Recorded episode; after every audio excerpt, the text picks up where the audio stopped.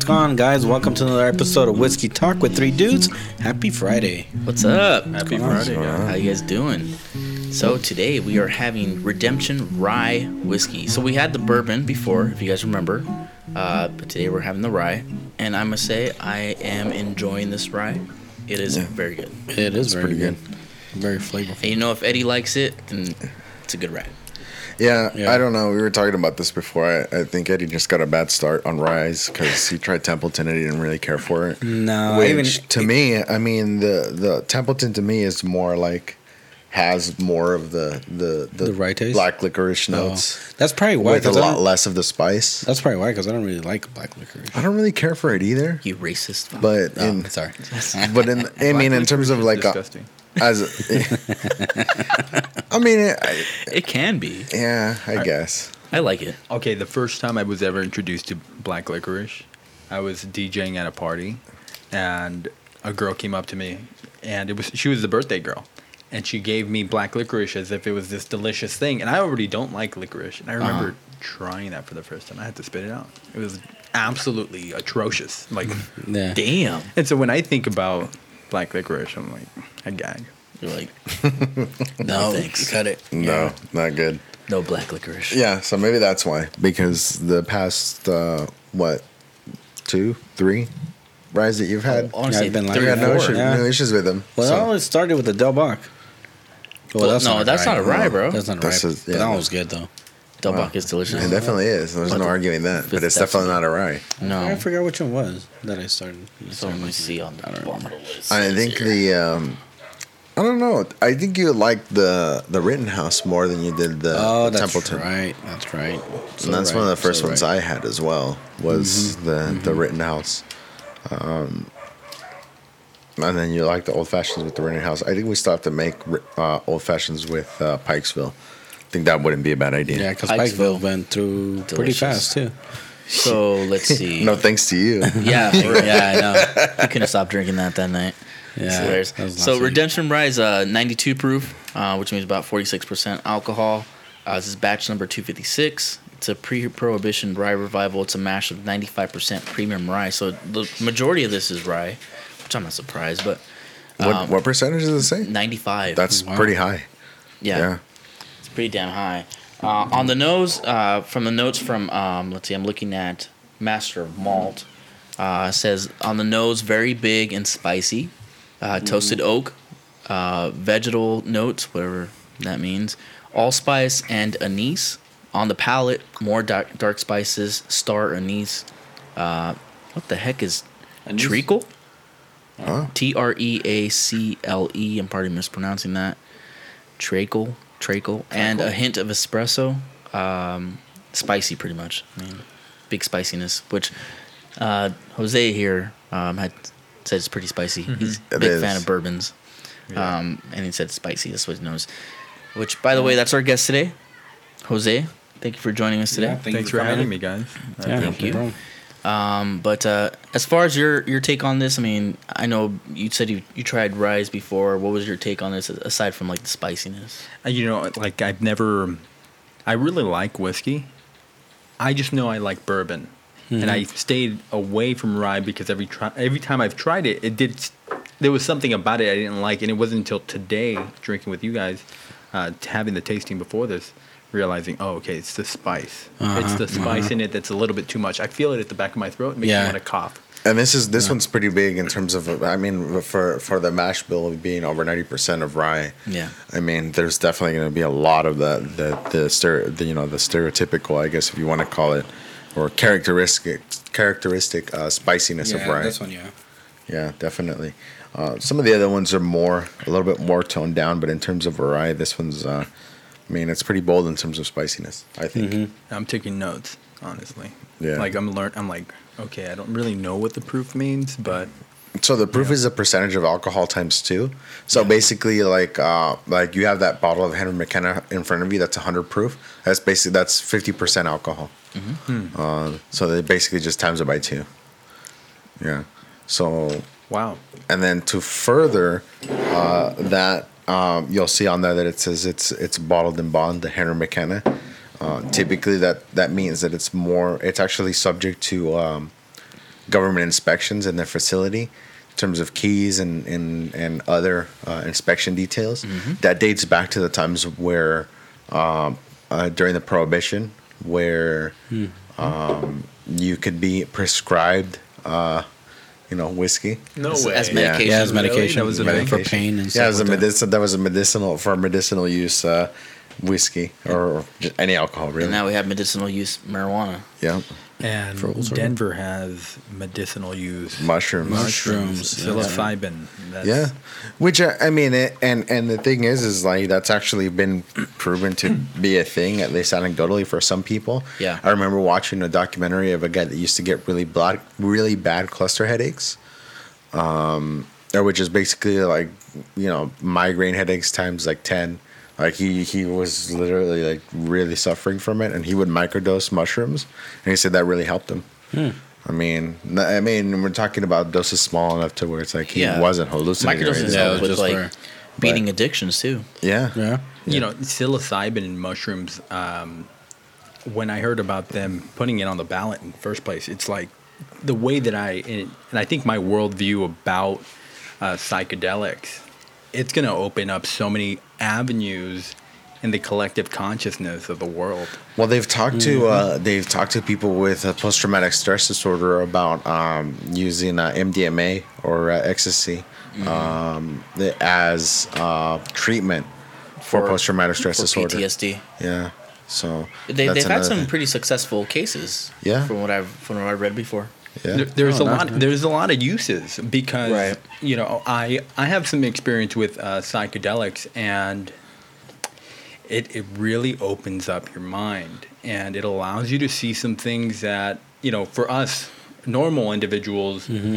you know, somebody who doesn't have P T S D, what it opens up uh, thought avenues that that allow you to heal some past conditioning, and healing that past conditioning will put you in a place. Now, and you know, you start to see where past conditioning is manifesting itself in your mm-hmm. day-to-day life. Yeah. So for psilocybin to get, you know, to become legal in Denver, that's huge because just like marijuana, it's going to hopefully happen across the states. Yeah, yeah. Right. And heal so many people, more than just depression, more than just P T S D. Mm-hmm. It's gonna change the way the world.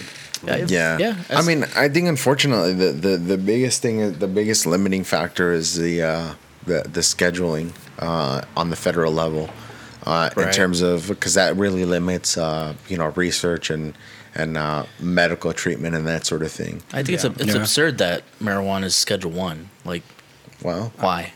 Why though? You know, well, there's heard, different theories about that. Yeah, I heard yeah, it was is. because it was like, if you follow the money, it was these big corporations not wanting people to, you know, the, the pharmaceutical companies not mm-hmm. wanting people to heal them, you know, to feel better based off of marijuana. They want you to buy the pills. No, um, not just so that, but it goes it goes way back. I mean, I'm talking like um, the hemp, use of hemp. hemp paper instead of, yeah. Oh, that one's a hemp big products. one. I recently learned about hemp through Patagonia, mm-hmm. and they did a small, like, documentary on it. Dude. I did not even, I didn't realize there was two separate plants that looked like. Yeah, yeah. yeah. They're, they're completely different. Yeah. And that's where it stems from, from like way back in the day. Aside, aside from the whole pharmaceutical things, I'm like wanting to sell drugs, stuff like that. Aside from that, I mean, it's all, it stems from like. And that's a hilarious thing is yeah. you used to be able to get like, you know, um, cough syrups where the main ingredient was heroin, you know. yeah, yeah. Heroin, cocaine, yeah, cocaine, like yeah. that sort of thing, yeah. Coca-Cola so. used to have cocaine in it too. Back yeah, the they need to bring that back. Instead of doing the stupid flavors of like orange, just put the cocaine back in it. No, Come on.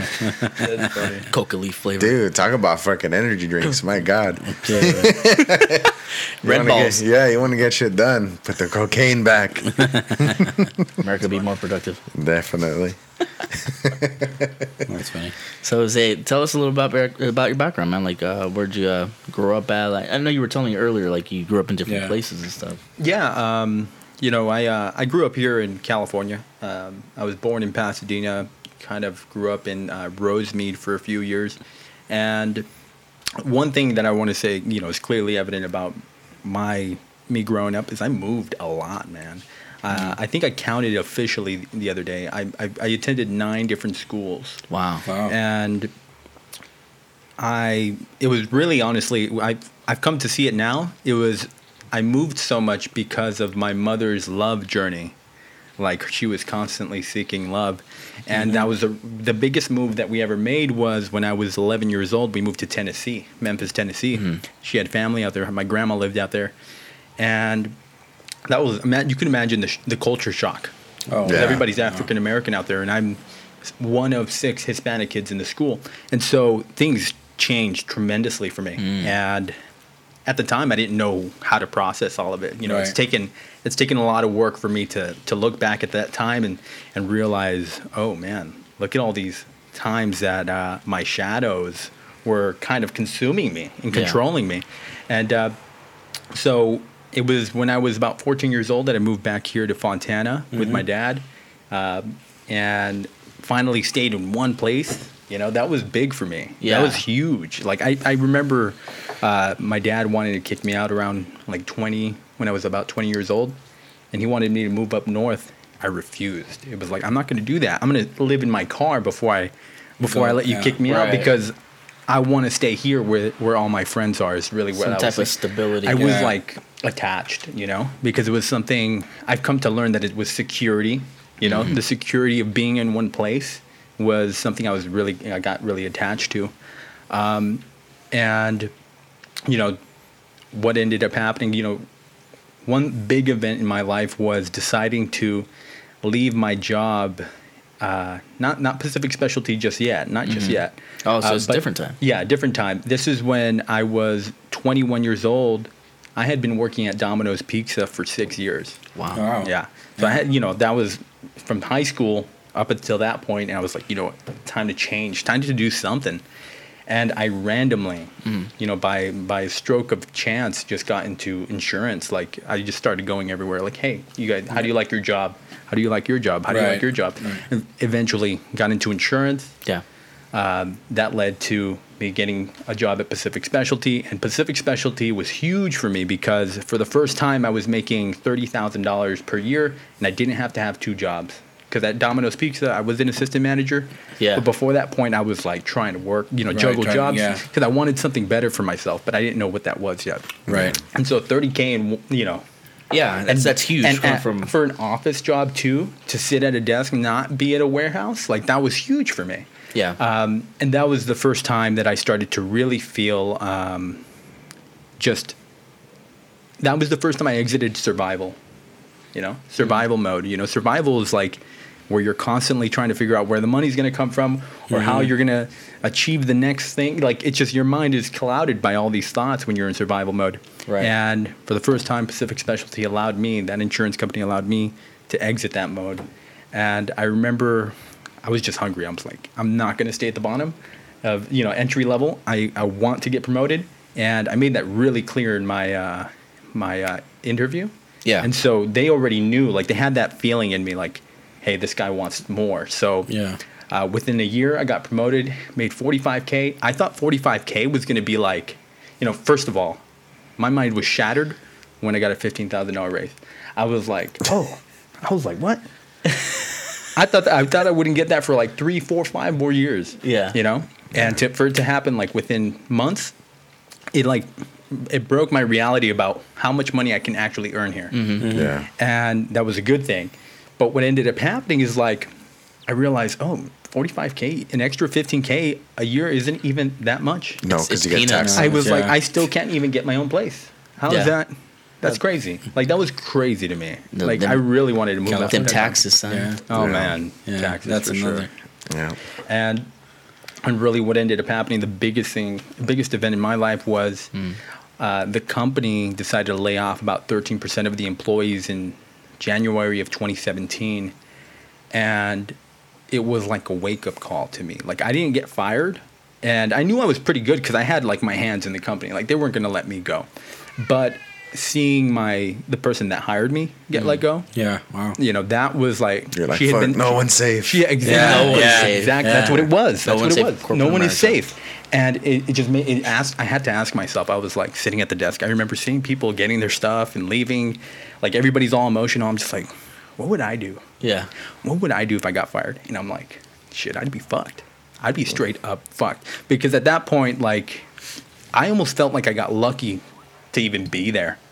I'm like, how would I find another job yeah. that would pay me forty-five K? You know, and that's the mind game they play with you. They're like, well, at least you have a job. At least, you know, feel lucky that at least you have a job. Oh my yeah, uh, yeah. And that's a total lie, dude. Like, no, dude, so many here. people were scared, bro. Mm-hmm. So many people were scared. I remember that time. Like, mm-hmm. and I, I, again, I felt pretty secure about my job. And so I, yeah. I tried to help people like, hey, don't, you know, you're here. Don't even worry about it. Yeah. Like, it wasn't, I knew at the time that it wasn't worth stressing about. So it was how many? fourteen percent of the... It was like uh, thirteen percent of the... thirteen percent. So I was part of that thirteen percent, right? That's but great. I wasn't stressing, though. I was like, people were like, oh, I'm so sorry. It's like, dude, it's all right. Yeah. Because I already had, you know, I already have... I've been I've been working finances as part-time. Like, yeah. that was like part of my backup plan. Like, you always have to have a spare tire, at least, you know? Of course, yeah. yeah. Um, sorry, I always so I, I wasn't stressing. I was like, I have, I have some savings. I have, you know, I wasn't... They're like, oh, I'm so sorry. It's like, why are you sad? I'm like... I'm taking a vacation. Not yeah, really a yeah, vacation. No, I'm still, yeah, but, still working, but... Well, I mean, if you look at it a certain way, I mean, you get paid to look for another job in certain situations, you know? Mm, that's so, true. Yeah. I yeah. mean, there's always you know, it's, that. It's if they, you allow those emotions to consume you, that's when you're going to have a hard right. time. But yeah. then when that happens, I guess you get a moment of clarity where you're like, okay, this didn't work out for me, so now I could actually focus on what I really want to do. Mm-hmm. You know what I mean? Yeah. That's, yeah. that's yeah. one way to look at it. Yeah. And that moment, again, was like a defining moment for me because it was that question of like, what would I do? And realizing I'd be fucked, I was like, okay. I went home that day and I typed in uh, on Google, like, how to make passive income. You know, it was something I had recently learned about, and I was doing uh, photography at the time. And at the time, I realized like where social media was going. Mm-hmm. You know, I was like, oh, okay, this is huge. And that started my journey into trying to build something for myself. Yeah. Uh, passive again. I wasn't. I never thought that I'd leave my job, and if I did think I would be leaving my job, it wasn't until months later, and I thought it was going to be years later until I actually did uh, t- take the action. Um, but what that was when I got on Gary Vee. My mm-hmm. girlfriend at the time. Uh, I'm sorry, she's still my girlfriend. My girlfriend sent me a video uh, podcast from Gary Vee. I remember the first thing I thought. Dude, I was like, dude, this guy's a, the first time I heard him, I was like, this guy's a dick. Yeah. yeah. I was like, he's a dick, but fuck, he knows what the fuck he's talking about. Well, straightforward. He, he's straightforward. Yeah, yeah. yeah, that's yeah, what yeah it was, was like, but I listened, and I was like, okay, this guy's making sense, though. And yeah. so I remember watching, again, uh, that same podcast via video and mm-hmm. seeing his office, and it just kind of made me realize what he was doing. It's like, oh. Yeah. He doesn't even need, this isn't even, I thought it was just some guy on a mic, not a C E O who's running an entire agency deciding to put out the knowledge. Right. And so that um, that started to shift for me. It's like realizing, okay, if he can do it, I can do it, right? Mm-hmm. And over time, what ended up happening over the course of that year is, you know, realizing the power of social media, I started trying to do things there instead of photography. Right. Um, And it was, uh, that was a crazy year for me, guys, because something that happened about uh, the middle of the year, about July, August, I got a moment of, it was so weird, guys. This is like, it was, it was, it's hard to put into words because at that point I had the money and I felt secure. My relationships at the time, I had decided to break up with my current girlfriend.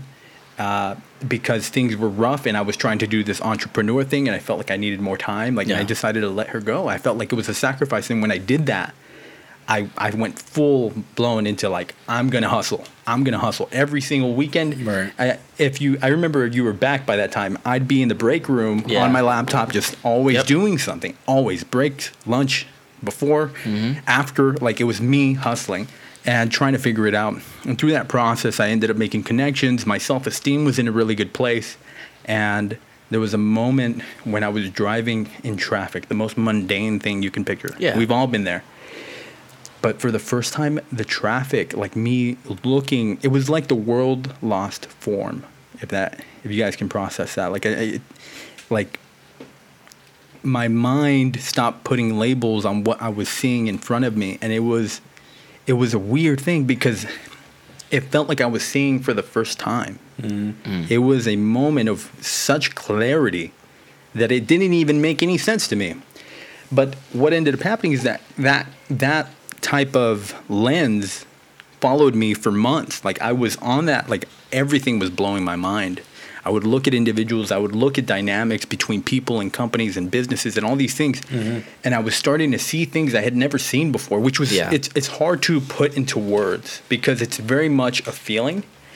And I remember at the time trying to explain it to my brother. He tells me, oh, I think you're self-actualized. I was like, oh, what's that? You know, he says his professor was it. his professor was talking about it, so I literally Googled it. Yeah. And uh, self-actualization is uh, pretty much what it explains that it's a it's a level of consciousness that you can achieve when you have uh, four foundations in place, right? So self-actualization is the fifth foundation. You have to have your psychological needs, which is pretty much your food, rest, water. If you don't have those things, for example, if you're sick. That yeah. one, you're you're stuck on that one. You know, when you're sick, you're staying home. Yeah. You, nothing else matters when you're sick. Right. Then you have security above that. So security to me translates a lot to finances, mm-hmm. but it can have a lot to do with, like, for me, growing up was moving. Yeah. You know, like constantly not knowing the unknown, and so security for me at the time had a lot to do with finances. Like, okay, that's a check. I was making forty-five K, it was a little bit more than my bills, and so I was in a good place. Relationships again.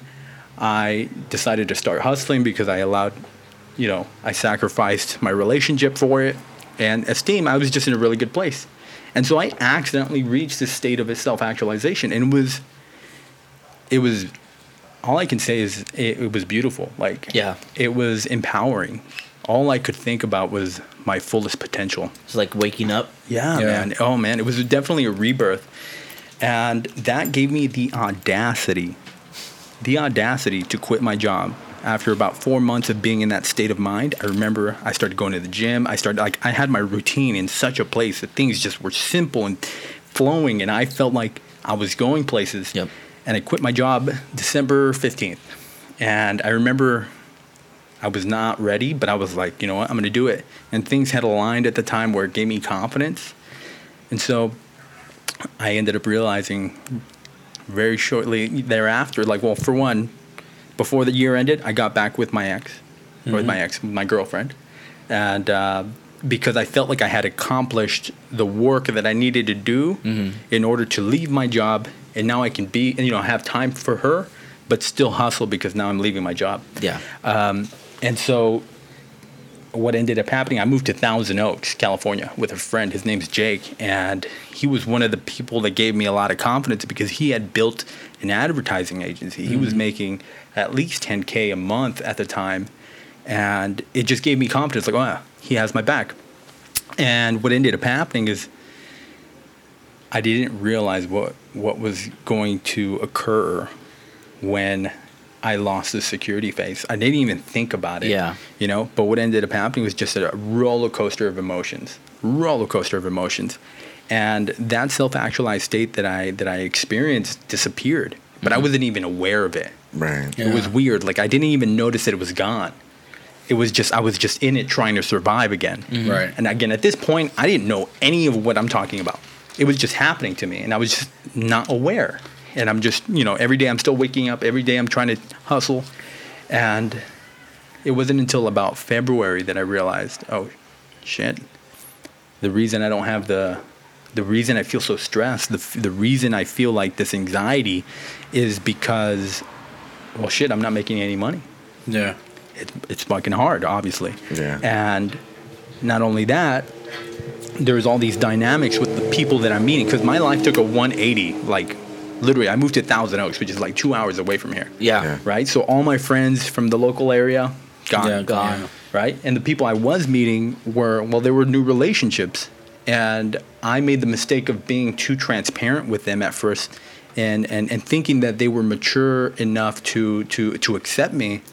And I, I started to realize there was dynamics there that that were that were not healthy for right. me. Yeah. And yeah. for me personally, nothing against them. Right. You know?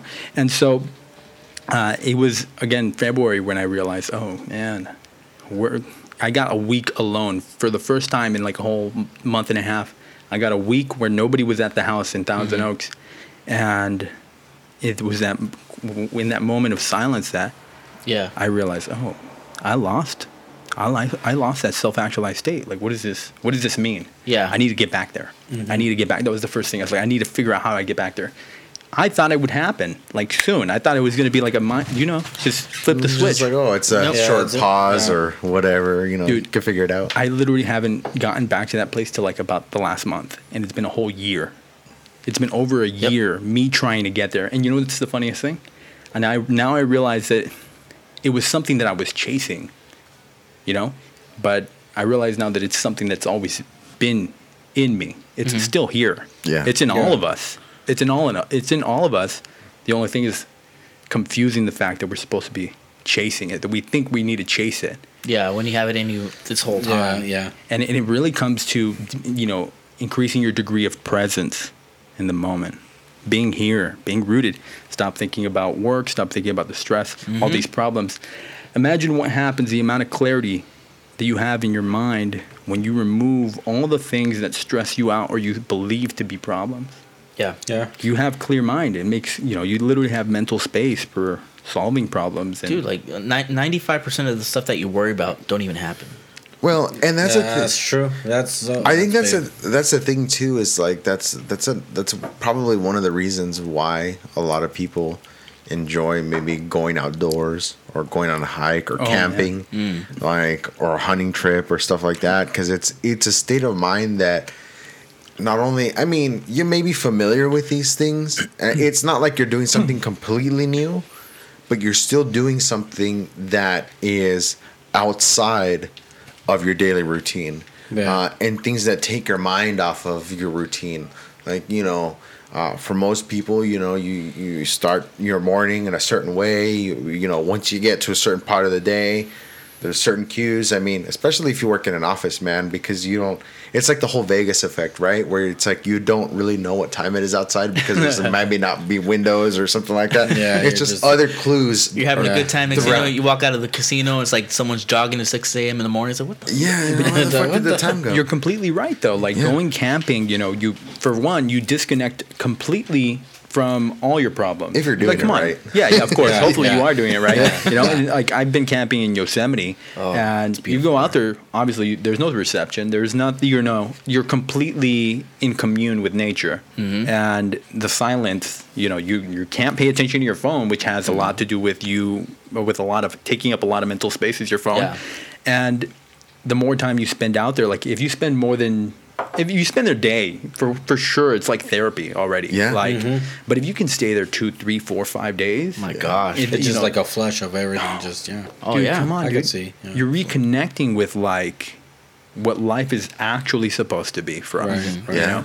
And that amount of clarity, it's so powerful. It's so powerful. And that's why it's, people feel so good when they come back from it. Yeah. Oh, well, absolutely. I mean, at least for me, when I when I went on the when I went on the hunting trip, like it to me, it actually the one thing I realized is that from being so far away, like outside in nature, it was a lot louder than I thought it was going to be. um, in terms of like you know you hear a lot more because you're in a hunt. You're, you're, I mean, when we went, we were actually on a hunting trip, so we were trying to listen for certain things going on, mm. and you you think like in that certain situation you're not going to hear any sounds, but you actually hear quite a few, a lot of sounds. Mm-hmm. Um, and then not just that, but you know you're you're hunting. There's firearms. You wear hearing protection. Um, certain types of hearing protection. You can actually turn it up to hear more sounds, so it'll make your hearing even better. So then, like after a while, I had to turn almost turn it off because it was just too loud. There was too many, you know, bugs and animals and stuff going on around yeah. wow. that you couldn't see. The sound of your footsteps on whatever terrain you're on, right? Yeah, yeah. Even if you're sitting completely still, like just out there completely still, mm-hmm. it's dark. You can barely see anything. Yeah. But there's just so much going on around you. Uh, so, so much life, huh? Yeah, and it's like, dude, like this stuff, like you know, it, it kind of gives you, and then plus you're out there, you're thinking, you're like, dude, this goes on, and like, regardless of whether I'm here or not, you know, right? That's a big one. So, so it's like one of those things. It's like, wow, how lucky am I to actually be here and see some of these things, and you know, and this stuff like goes on even if nobody's here. Like it's just, it's just, it happens. So it's kind of a, it was kind of a crazy feeling, uh, and and I mean it was it was cool and yeah yeah I mean you know we went out and then you know we would kind of separate and kind of be on our own, but then at the end you know we get together and hang out and have beers and you know have a fire, and it, it was cool. I mean it's it's definitely something that I, I enjoyed mostly just for a the, the new aspect of it, of, of doing something different. Mm. Um, but of course, also just kind of getting away from, you know, the daily routine and that sort of thing. Y- yesterday, I was um, I was listening to a talk yesterday. Um, I was listening to this couple talk about um, the Mar- marrying devotion. Uh, but uh, the the husband, he was talking about going to a silent retreat. It's my first time ever hearing about this. I've heard of those. So, you know, um, so obviously it was through a Catholic church I was going through this talk, but um, but yeah, he's talking about a, a silent retreat, and I was. Are you allowed to talk about the silent retreat? Uh, yes, it's not like Fight Club. Oh, okay. It's not like Fight Club. But uh, what sort but, of silence we're talking about? So, I mean, so he said he, he signed up for it only because um all of his buddies signed up, so he he got FOMO, right? Fear of missing out. Of course, of course, yeah. So he signed up. He didn't know it was a silent retreat. He's like, and if you know me, he's like, if you know me, um, I love to talk. I can't stay still, right? So when he showed up, he's like, this is weird. I, like, be just being quiet the whole time, like not speaking, nothing. And he said, after twenty-four hours, like the silence just took over him. He's like, that's when I, like, I actually believe like there is a God. Like, he's like the silence just, I felt it just go from my head all the way down to the core of me, and in the core of me, there was this battle going on, like this, this, this just. He's like, I just can't explain it. It's like this battle just happening. It's because he had a fart, dude. You know yeah, that's what it was. Because so, nobody else was talking, yeah, so he couldn't play it off. So he said after the twenty-four hours, like he said, the whole noise in his head, the whole buzzing in his head, just went just completely silent, and then his heart rate just completely just leveled out. Like it, it was like just a nice heart rate and stuff. And after that, like it was a weird experience, and he said that was like the turning point in his life where he's like, wow, like I need to make a change, like I need to, I need to reach my potential and this, this mm-hmm, and that, right? Mm-hmm. Um, it, so I'm really intrigued as far as like silence, how even silence like can transform you aside from just it's hearing like, all this noise and hearing people talk and stuff. It clears that mental space. Come on, like on a daily basis when you wake up, you're already thinking about what you got to do today. Right. Yeah, right? right. And I mean, think about that, that happens throughout the day. Like we were just talking about a moment ago uh, before we started the podcast about we don't think about the breaths we take every day, mm-hmm. right? Yeah. We don't stop and think about that, but we take thousands of them every single day. Every single day. Every single day. But we're not consciously, intentionally taking a breath yeah. every single day. So it's because there's so many things in our life situation taking up all that mental space. Yeah, and right. when you when you force yourself to be quiet, for one, your mind is going to want to like battle that. Yeah, it wants to sure. think. It wants to like obsess over all these things. But after enough time where your mind's going to give up and say, oh, okay, so he's not going to speak. And you're a, a silent, uh, my understanding of a silent retreat, you can't talk to anybody. You mm-hmm. can't make eye contact with anyone. You can't, you know, you don't have your phone. You're literally out in nature. So imagine being absolutely quiet for even twenty-four hours, silence. Even for two hours. I've done it for about three or four hours before. And you do, like, after some time, your mind gives up. Trying yeah, to, yeah. trying to, trying to fill in the space exactly, mm. and in that you you you you connect to that that witnesser, yeah. right? Because mm-hmm. you have your mind, but you have the person, you have the the actual you who is witnessing what your mind is thinking, and it is that witnesser that that makes you realize like, oh, I need to change things. Yeah, you know, because you don't have you don't give yourself enough time to listen to that. Yeah. Individual who's it's weird because in my, in my in my experience, you know, like I meditate every single day, and uh, there is there there is our soul. Now the way I see it is that it's our soul. It's our mm-hmm. it's our divine being that just watches, right? And our mind. We think we're our minds, but we're we are not our minds. No, you know, we have a mind and we have a body, mm-hmm. but we we are not our mind or body. It is literally this witnesser, which is that divine energy, which I proclaim to be God. You know, it's that it's that thing that makes us all unique, you know? Yeah. But not only that, it's it's it's the same thing that's in you. It's the same thing that's in you. Like you you are me, just living a different existence. Like you if you go into it, like you start to realize that um well, to me, God isn't this external being. It is it is within us. And yeah. that's, you know, it's funny because I found myself contemplating a line the other day. It was like, uh, that line about how the devil's number one trick is like convincing you that you have to look for God.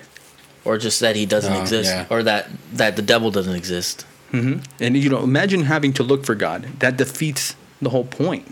Mm. The, God is within you already. But God, to me, when I use that word, isn't this external him or her. It's like it's a uh, it's an energy. And that energy is something you can tap into uh, when you can get quiet. And that's when you have the moments of clarity and you, you realize, like, oh, shit, I'm not my mind. My mm-hmm. mind is a constant thing chattering, always trying to come up with a story because of my insecurities or the things that I'm worrying about. Yeah. But those are the things that are just controlling me. But if you can get quiet and block those things out, really, when you have your mind chattering all the time, because you're not being present. You're not here. Right. right. You're constantly yeah. thinking about the future or the past. Mm-hmm. And that's not now. Like, if you think about the problems that you have in your life, tell me right now. We we all have our life situations with their problems, but tell me right now in this moment, what problem do you have right now?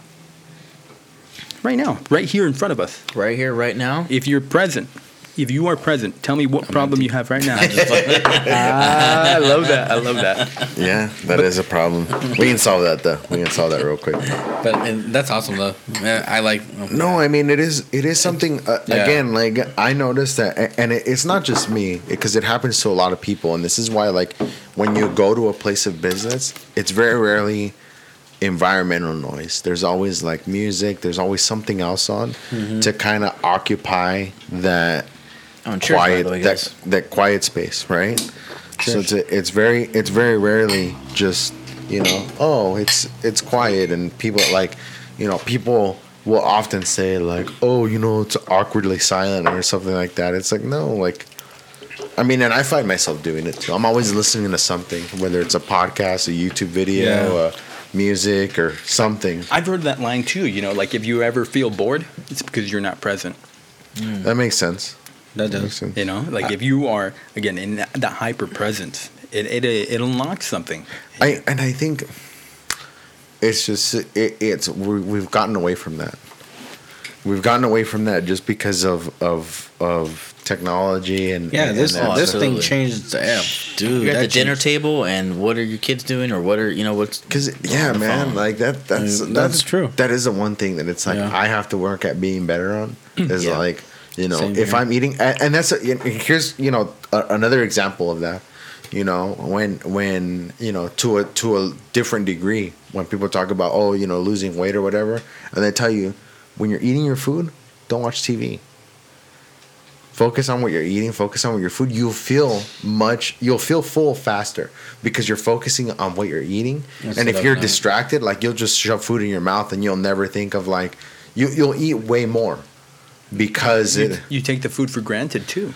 Yeah. Right. Yeah, and right. it's not just that. It's like when you go somewhere, like if you go to a nice restaurant, like you notice that like the environment is very different than if you go somewhere like, you know, fast food, McDonald's, you dude, eat in your car. When I went know, to Mastro's, sort of dude, the environment's different, the, the service is different, the, yeah. the experience is different, the food itself, like just experiencing the food is just totally different. Just, yeah. Uh, from. And like it's not necessarily food. the volume. Of food, no. It's the quality, the quality, the, mm-hmm. the experience, the service. But like, you know, you're going to Mastro's, right? Usually, that's like you're celebrating, or you're. Mm-hmm. It's like a special occasion when you pay that much for a meal, right? And so, you're more grateful for each bite you take. It's like, mm, my God, I'm, you pay more attention to the taste, or you should be at least. Yeah, yeah you, you should be. You should be, yeah, you exactly. should be because right? It's special, right? Yeah, but it's like you you you stop and you become present to that food, and you're like, oh my God, it's delicious, but. You eat plenty of things throughout the week that you mm-hmm. really like. Yeah. You know, yeah. but you're not think, you know, we take it for granted. Maybe you focus on like the first one or two bites and then that's kind of it. It's just yeah. cruise control mm-hmm. after that. And it's like what recently I um I did an ayahuasca ceremony and that's a that's a psychedelic. Where did this take place? Um uh, if you can say if you can't. No, of course. I'm not I'm not going to give you too much detail, but it was um it was it was here in in California okay. and uh at a person's home, somebody, you know, it was a confined, safe place. And, right, uh, which you want to be in a safe place. I think I was going to say sure. that's kind of one of the biggest things. Yeah. And, and one of the things that I had to do before you do ayahuasca, because it doesn't sit well with your stomach if mm. you're eating your regular diet. Mm-hmm. Uh, I had to I had to put on like a special diet, which was very simply just eating eating things of the earth, like fruit and, and, and grains and and just not anything anything processed is something you want to stay away from. Yeah. Um, and for about I, it's funny because it, it it's weird because they say they say don't look don't look for ayahuasca. You know, don't go out looking for it. Like, it'll come to you when you're ready. And that's really how it felt for me. You know, it was really interesting because I thought I'd have to go to Peru right. to do it. But here it was. Like, it was just, it just came up. It was literally three days from now, it's going to happen if you want to join. And I'm like, I'm going to do that. I'm going to do it, you know? And because well, that's the thing is, when will you ever have the opportunity necessarily to do, do it again if that's something you're open to? Yeah. And, you know, it's like it was just on my frequency. I happened to connect with the right person, and yeah. it opened up the, the avenue for me. And so I put on a diet for three days, you know, and, and, and at that point I, I ate very specific foods. I ate a lot of fruit. And I remember after after taking the medicine uh, and the whole ceremony was over and everything, you know, I'm no longer feeling anything. I remember eating again.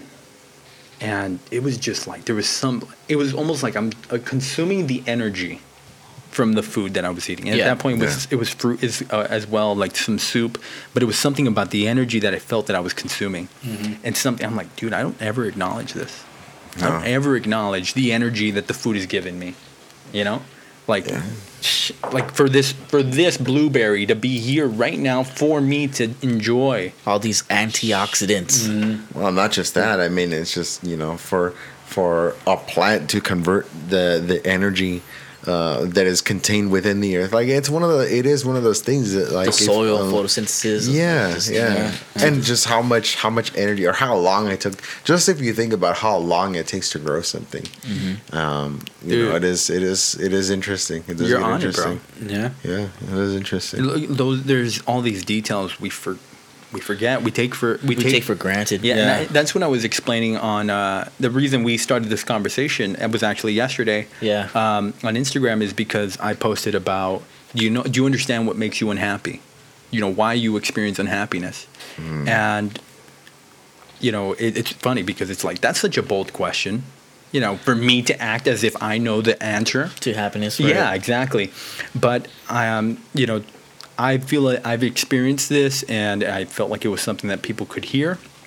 And so I, you know, the reason that you feel unhappiness is because of your failure to recognize the abundance around you. Mm-hmm. Mm-hmm. Your failure to be gra- grateful for yeah. what you have. And I think that's front and center right now, especially if you see like in, in the news and media, like people are bitching about living here in the States and how terrible it is. Like, are you kidding me?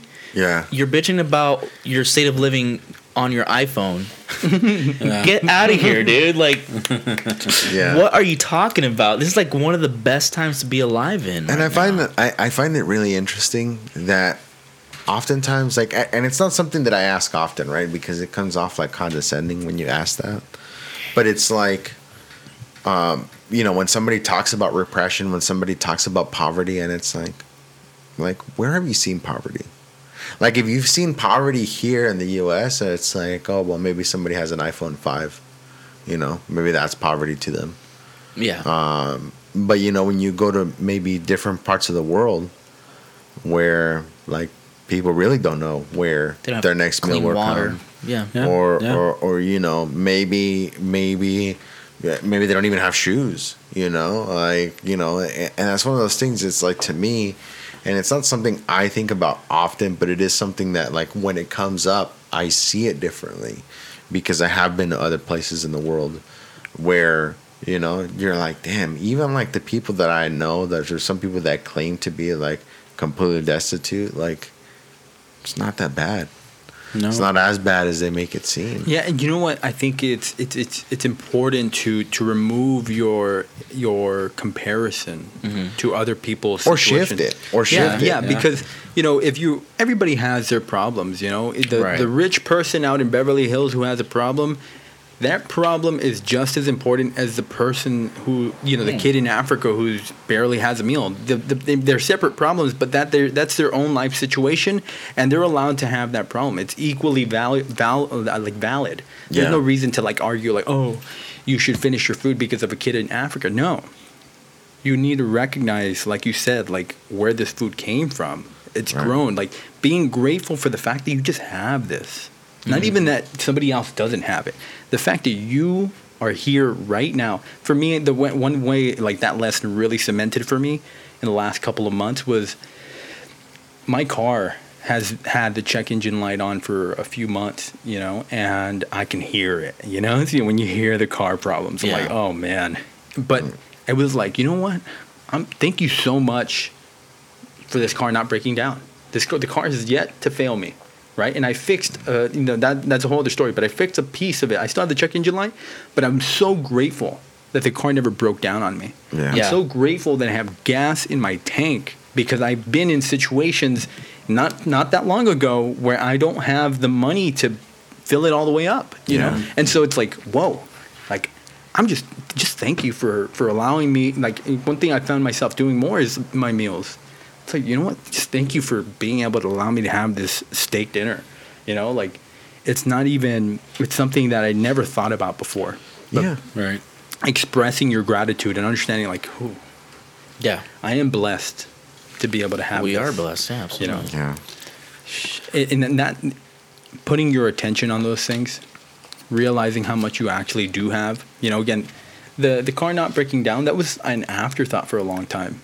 Like not, but me being deciding to be grateful for like it not breaking down on me, it, it just it just made me feel like wow, you know, thank you. Like just just thank you for not giving me a bad day or a bad week or something that would completely destroy my finances if I had to pay a thousand dollars to get it fixed, you know? Like yeah. just thank you for not having to experience something like that. Thank you for allowing me to pay my bills every month. Thank mm-hmm. you for giving me uh, a girlfriend who loves me. Thank you for giving me a puppy who has taught me more about love than I ever thought could, you know, could happen. I you know, it's dogs. Like there's so many things that we could be grateful for, but we yeah. forget to acknowledge them. Yeah. Oh, absolutely, man. That's why I don't have a dog. That's yeah, yeah, like I have a dog. That's just I, I, we had a dog, and it just it required entirely. It's not that it required too much time; it's that it needed more time than we can devote to it. It's too needy. So mm-hmm. it was just one of those things where it's like, because man, I love dogs. Dogs are awesome. They are. But I just it's it's funny when my girlfriend got her. Like I remember when she texted me, "Oh, she's gonna get a dog," and she was on her way to San Diego to go pick it up, and I was I was like. I told my friend, I was like, she has no idea what she's getting herself That's into. True. And then I realized, oh, I'm moving in. We're going to move in together yeah. in the next couple of weeks. So that's going to be my problem, too. You know? Yeah. And they do take a lot. They're children, man. Oh, yeah. Like, they, oh, my oh, God. Yeah. But I love her, man. I really do. Like, some of the happiest moments I've had in the last few months have been just me and being present with my puppy at the park. It's yeah. crazy. What I love about dogs is their unconditional love. Oh yeah, there is that. For anything you could do, yeah. Those. That unconditional love is like, wow, I just accidentally stepped on you right now, but you're still, but you're still like, person. I still love you. It's like, gosh, I love you. Yeah. You know, if we Doesn't could just learn people. to be more like that, imagine. You know, that would change the whole. Come on, we all yeah. we have the capacity though yeah. to just be grateful and wake up like that instead of like trying to think about the next. You know, here's here was a good thing that happened, uh, an interesting thing that I had uh, a few months ago now. When I woke up trying to start my routine again, like, because, you know, I fell off routine. And uh, I told my, I came across something that said, the first thing when you, when you wake up, the first thing to ask yourself, what am I going to think next? Get out of bed and then ask yourself, what is my next thought going to be? Because that next thought is going to lead to, to your next. next action. And if that next thought is, oh, what's going on on my social media? You know, now the social media is going to introduce a bunch of different random things that are going to introduce a bunch of different random thoughts. Yeah. But if you're like, you know what, I'm kind of thirsty, let me go drink some water. And then if you're if you're if you trying to stay rooted in that presence, it's hard. You know, because after a little after a little while, mm. you're going to lose the presence. Yeah. But it's fine. It's fine. The the the practice is in continuously attempting it. Right. Because it's not going to be. It's not going to be achieved at the first, you know, it's, it's uh, continually doing that. It's building the habit. Yeah. Mm-hmm. Yeah, it really is the habit, right? Um, and that's the secret behind um, uh, th- Think and Grow Rich is habit. Well, what it's kind of like it's kind of like throwing speed bumps in front of your, you know, the, the road that you usually travel. Yeah, to where, make you think. Because, you know, after after you travel, I mean, I, I can't tell you how many times on a commute, like, like you kind of just snap out of it, right? Because after driving so many times to the same spot, it's and automatic. Then like, all of a sudden, like you just you snap out of it. Something happens, and you notice certain things. You know what's scary? You know that are there, but you didn't think about like, oh fuck, like why did I hit the brakes, like back there? And I wasn't actually paying attention to the car That's in front of me. Say. It's all habits, man. It's That's, just, it's all subconscious. It becomes subconscious. Yeah, it does. Yeah, yeah, yeah. Because your body gets, you know, it's interesting because that's what people, you know, when people say that they're not good at something, it's all about building that muscle memory. You mm-hmm. know, when your body, when you, at first, when you try something new, you have to put mental effort to figure it out. Yep. But after enough times, your body is going to put that into a, you know, it's like, hey, let's not apply so much mental energy toward this. How about we just make it an automatic thing, yeah. absorb it, and then now it becomes easier. And that's what driving is sometimes when you take the same route. It's like, oh, I just traveled like three, five miles, and I don't even, I don't even remember any of the lights, but it kind of just, I'm yeah, getting, yeah. you know, automatic. You know, but you were completely, it's just your body absorbed it and just said, I'm going to take over this for you. And you could imagine what happens with the habits that you don't like.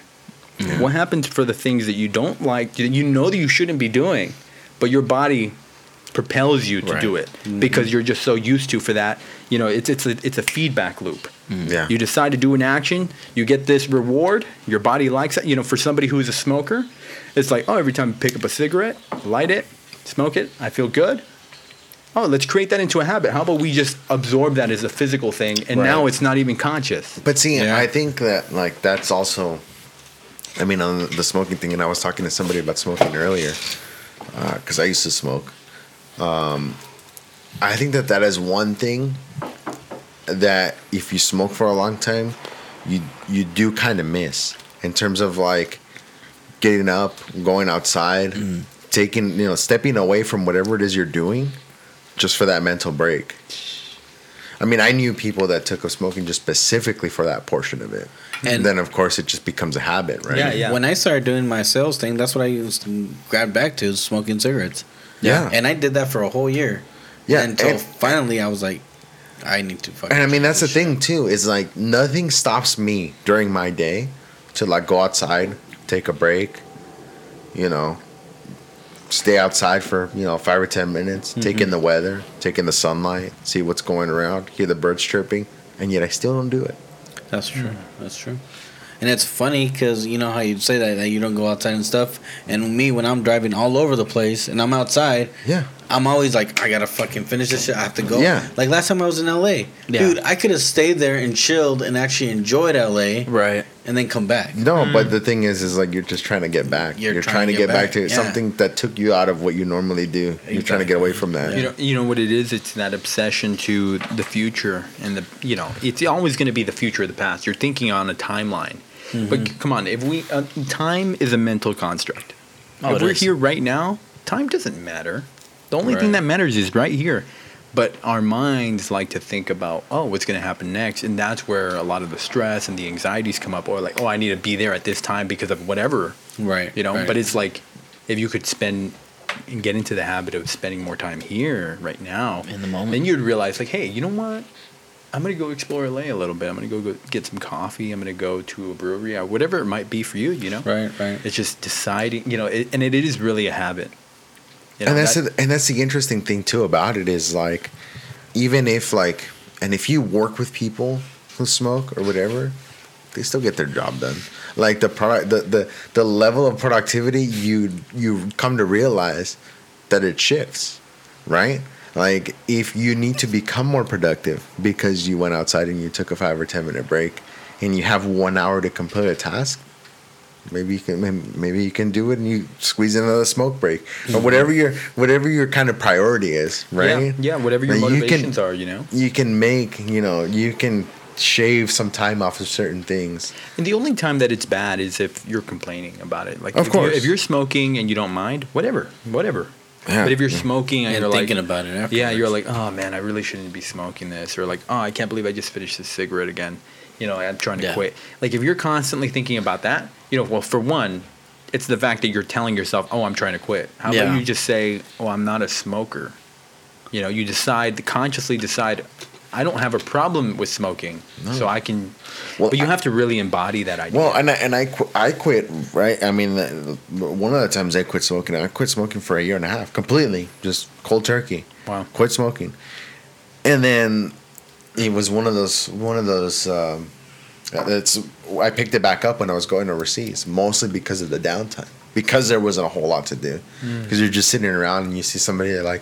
You know, you're having a conversation with somebody or you're hanging out or whatever, and they're like, yeah, I'm going to go outside and smoke. And you want to continue that. Like, you want to... so you, you want to join, join, join Well, join the fuck, party. I'll go with you, you know? And then it, pretty soon it's like, oh, let me bum one of those from you. And then it just, it's it's a whole, yeah, it goes down true. a whole rabbit hole, yeah. you know? Um, but yeah, I mean, I, I and I think, I don't know. I And I hadn't thought about much about it until, like, earlier today. It's funny because somebody brought it up. You were hanging out, you know, uh, with people from work and... You know, I just kind of got up, and it seems strange because it's like, you know, you don't, at least, like, it, it, it kind of broke me out of, like, whatever conversation we were having with somebody because it's, like, less and less people actually smoke these days. Mm-hmm. So it's less and less people actually get up and leave and go somewhere and just, like, oh, okay, yeah, they're going to be gone for a few minutes, and then they'll mm-hmm. come back and rejoin. But it's one of those things that it's like, oh, you know, like, why don't I do that? Why... Why don't I, like? Why do I sit at my desk for so long? Why don't I just like get up and yeah, walk around. You know, go. You know, I, I I do walk around, but it's still inside. Like it's still within the work environment. Oh, okay. Uh, I make it a point to do that every once in a while mm-hmm. because a lot of the times it's like if you're staring at the same thing and you're working on something and you're trying to solve a problem, it almost feels like you have to kind of restart. And then maybe you would get a better perspective, a different perspective of it. Like, you guys ever play a video game when you were growing up and you couldn't pass the level? Oh, God. And you put and you it, like, around. You're like, oh, you're, you're, out of, you're so frustrated, and you come back to it a few hours later, and you beat it in, like, the first punch out attempt. Yeah. You know, it's like, it's exactly that, yeah. you know, giving yourself a break. Yeah, taking yeah. that little little yeah. break. Thinking yeah. about it differently. You brought about yeah. people not smoking as much anymore. Yeah. I just thought, like, when's the last time you've seen a cigarette ad on T V?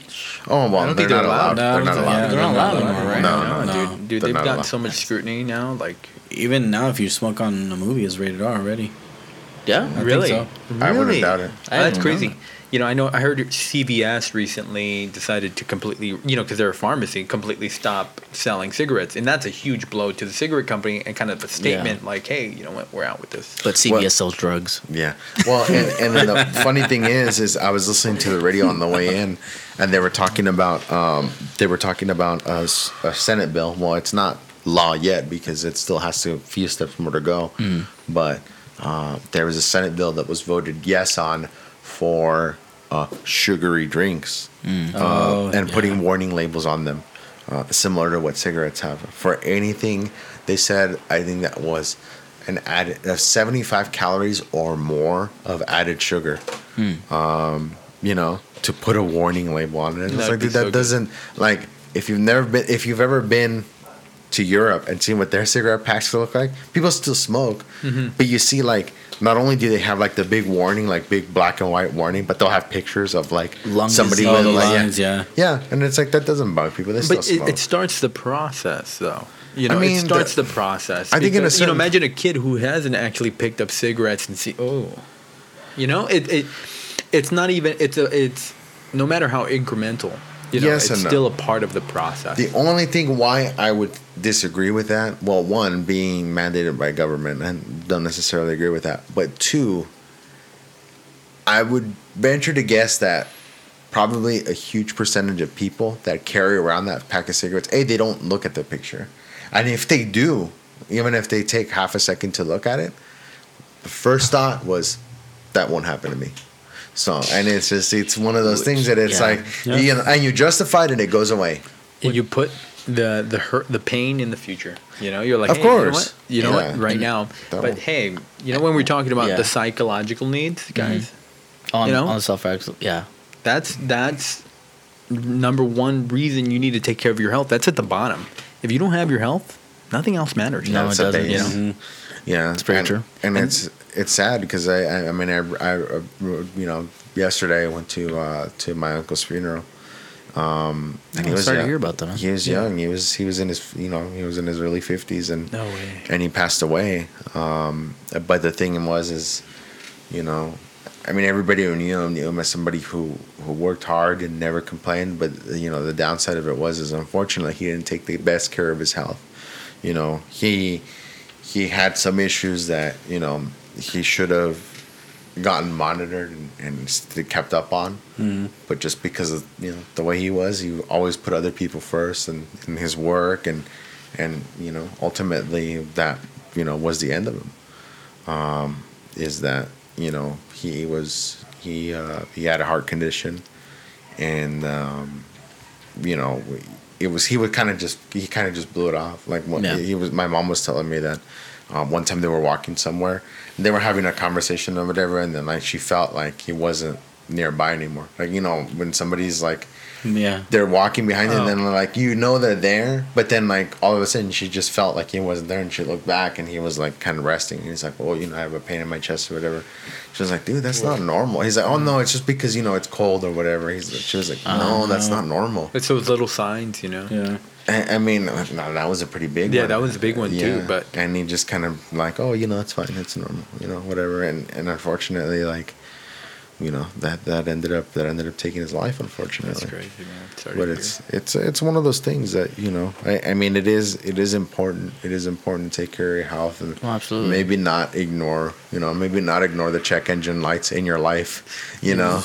Especially when like it, statement right there, yeah, that's awesome. Especially when it comes you know, when it comes yeah. to your life. And not just necessarily physical pain, but you know, maybe psychological pain, maybe just something that that's you know, very something that something that bothers you. You know, that's, maybe that's a good point, man, that. Because, like, the way I've seen it now is anytime you're experiencing pain, either it's psychological or physical, because usually you'll feel it physically in your, your shoulders, for example. For me, that's mm. a big one. Yeah. It's a sign that life is trying to teach you a lesson, you know, and you need a you need a you need to stop, take a moment, and try to figure out why why you feel this. Yeah. Why are you feeling this way, you know, and dissect it, pull the string. Yeah. And it'll lead to something, you know, but we, we like, I remember myself like neglecting those signs, you know, yeah. when I felt stress in my shoulders, I just felt like, because it was all these other things externally for me. But if I stop and start writing for, for me, it's become like anytime I experience, I built the habit, anytime I experience immense pain, you sit down and write. And I start writing and I start trying to explain why, what I'm feeling or what's going on with me. Mm-hmm. And by the time I'm done writing, I feel so much better. And I also am aware about what I need to do next. You know? Yeah. But life is trying, life, it's funny because life is constantly trying to send you a message about what you're, what you need to learn. But we are deaf to it when we are paying attention to all these other things. Again, the life situation brings in a lot of noise into your life. Yep. Yeah. And if you can learn to, hey, feel that pain and be like, okay, hold on. My body's trying to tell me something. Because your body is a lot smarter than you think it is, you know. Oh, for sure. It's it's it's for sure way more powerful than your mind is. If you know that your your body is experiencing some sort of, some sort of pain, it's trying to tell you something, and you have to sit down and, and try to figure out what it is, you know. Yeah, of yeah. course. Yeah, no, I agree. And I mean, it's it's one of those things that it's easy to set aside. It's kind of like, you know, you know, if if you know, if, like the saying goes, out of sight, out of mind. Like if you mm. if you if If you can, if you can mute something, or if you can tone it down, if you can snooze something that's going on in your life, and you say, "Oh, I'll get, I'll get back to it. I'll get back to it." Yeah, and that's and where some ne- of the bad habits well, come in, right? It, yeah. right? Because yeah. like how how did out of sight, out of mind? Oh, instead of feeling depressed, I'm going to go eat. Instead of feeling this way or, or, or experiencing this pain, again, it's unconscious mostly, I'm going to smoke some weed. I'm going to drink. I'm going to do. That's where you pick up these bad habits to try to mask the pain, but right. that's not going to make the pain go away. Nah, no, you got to tackle it. Back. Yeah, yeah. You, you have, have to go. go in, it's in the shadow, right? It's in that pain that you're going to find the gift, the resolve to your issue. You know, right. but that's that's what's mainly going on in society is that we we don't go into the pain. No, we if don't. anything, we're told not to. No. If you feel mm-hmm. these things are normal, you know. But it's not. It's not normal. Mm-mm. We are accepting then as that because what that's what other people tell us. Well, but the it, go ahead. Well, not to cut you off, but uh, it's like the uh, Hispanic way, yeah. right? You, it's like "Pa qué lloras? Why are you crying? Yeah. Why?" He's like, "Don't cry. Just keep on doing what you're doing." Oh, you're depressed. That's because you because you must have n- not have enough to do. Exactly. Like one of those things. Like, yeah, it's you like, know what I mean? Like that mentality. Like, yeah. You know, it's it's so powerful because you know, like our parents. I don't know about you guys, but my parents. They grew up in survival. You oh, know, yeah. that's oh, what yeah. they were constantly doing. Mm-hmm. And so I see it now because of where I'm at. It's like my my parents came to this country to give me this opportunity that instead of worrying about survival, I have the opportunity to contemplate self-actualization. Right. Yeah. I have the opportunity right. to surpass what, you know, and that's what they know. And that's, there's nothing wrong with that. You know, that's mm. th- that their sacrifice to bring you here. That's yeah. tremendous, right? Yeah, oh, absolutely. But it's like they they're all, they they tell you these things because they love you, mm-hmm. not because they they're tr- they mean, you know, not because they're trying to make you see or, or feel like some sort of. Uh, Because the truth is that they're when you listen to them, they're passing on their their their their, their experiences, their conditioning. Yeah, yeah. yeah, it's like, hey, these are the things I knew growing up. Right. You don't cry about it. Well, that's it, the thing is is you know, if through those opportunities and through those chances and through that better life, mm-hmm. maybe you're facing a different set of circumstances than they ever did. Yeah. Right. Yeah. You know, um, so it, it, it's maybe like the, there may be some wisdom there. Uh, But maybe it's still not necessarily um, one hundred percent like something they can relate to. You know, you know, like I think uh, a big one, and I'm, I'm sorry, do you want to say something first? Uh, go ahead, I'll, go I'll ahead. Wait. Well, I was going to say, I, I look at it as a relay of life.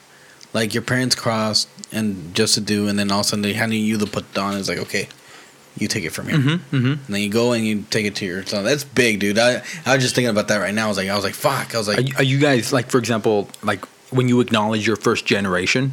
Like I'm first generation. My family, my yeah, parents yeah, literally yeah. migrated over here. I'm first yeah, right, generation. Same, yeah, I mean, same so here. It's like, oh, I have the opportunity to change things for my family lineage. Like that's mm-hmm, right. big. Yeah, can yeah. I do cycle. it? Yeah, Can exactly. I do it? Yeah, you know, and right. this is where no like pressure.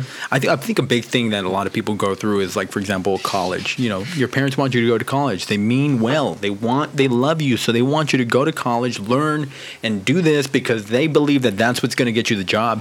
But time, honestly, I, I mean, I'm a I'm a firm believer. Times have changed, dude. They have all that all that college does really. I mean, of course, you can learn things, but college will get you into debt, and that is not a great way to get started. It's not a good way you to know, start. It's not. Yeah. And with the internet, you can learn so many things. Skills. Oh my god! I literally, I you know, I'm not where I want to be, but I make a living off of what I've learned from the internet, off of the investments I've made in my own education, not from a college, you know. And but it's my own grind and hustle that has gotten yeah. me to a place where I'm like, you know, like, hey, I can actually build something even bigger. Right now, I'm trying to figure out how to scale it, you know. Right. And so that's a skill I need to learn, but that's a whole other thing. But your your parents. mean well when they tell you they want you to go to college, right? Because being able to tell, back then. go ahead, go ahead.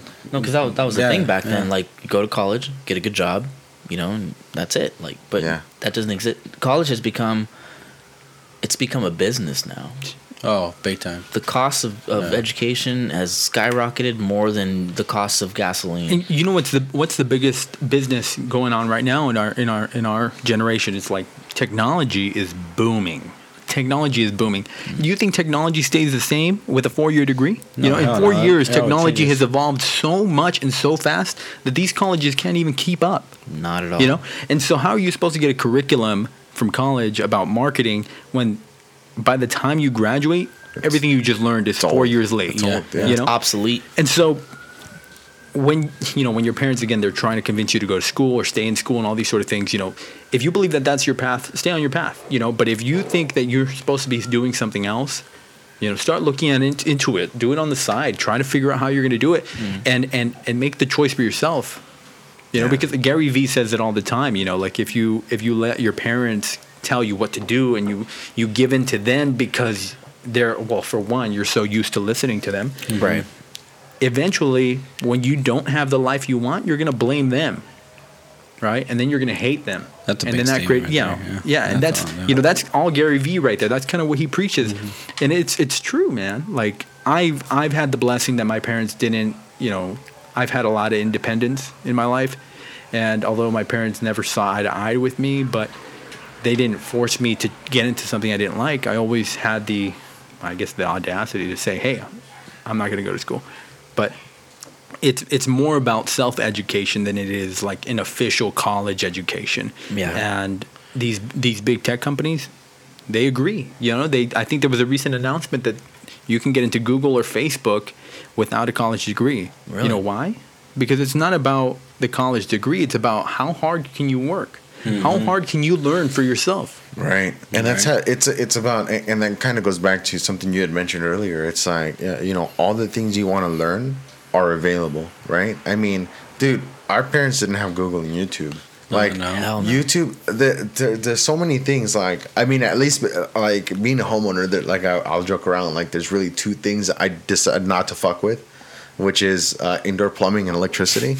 Yeah. Because uh, the consequences of fucking something up are just way too great.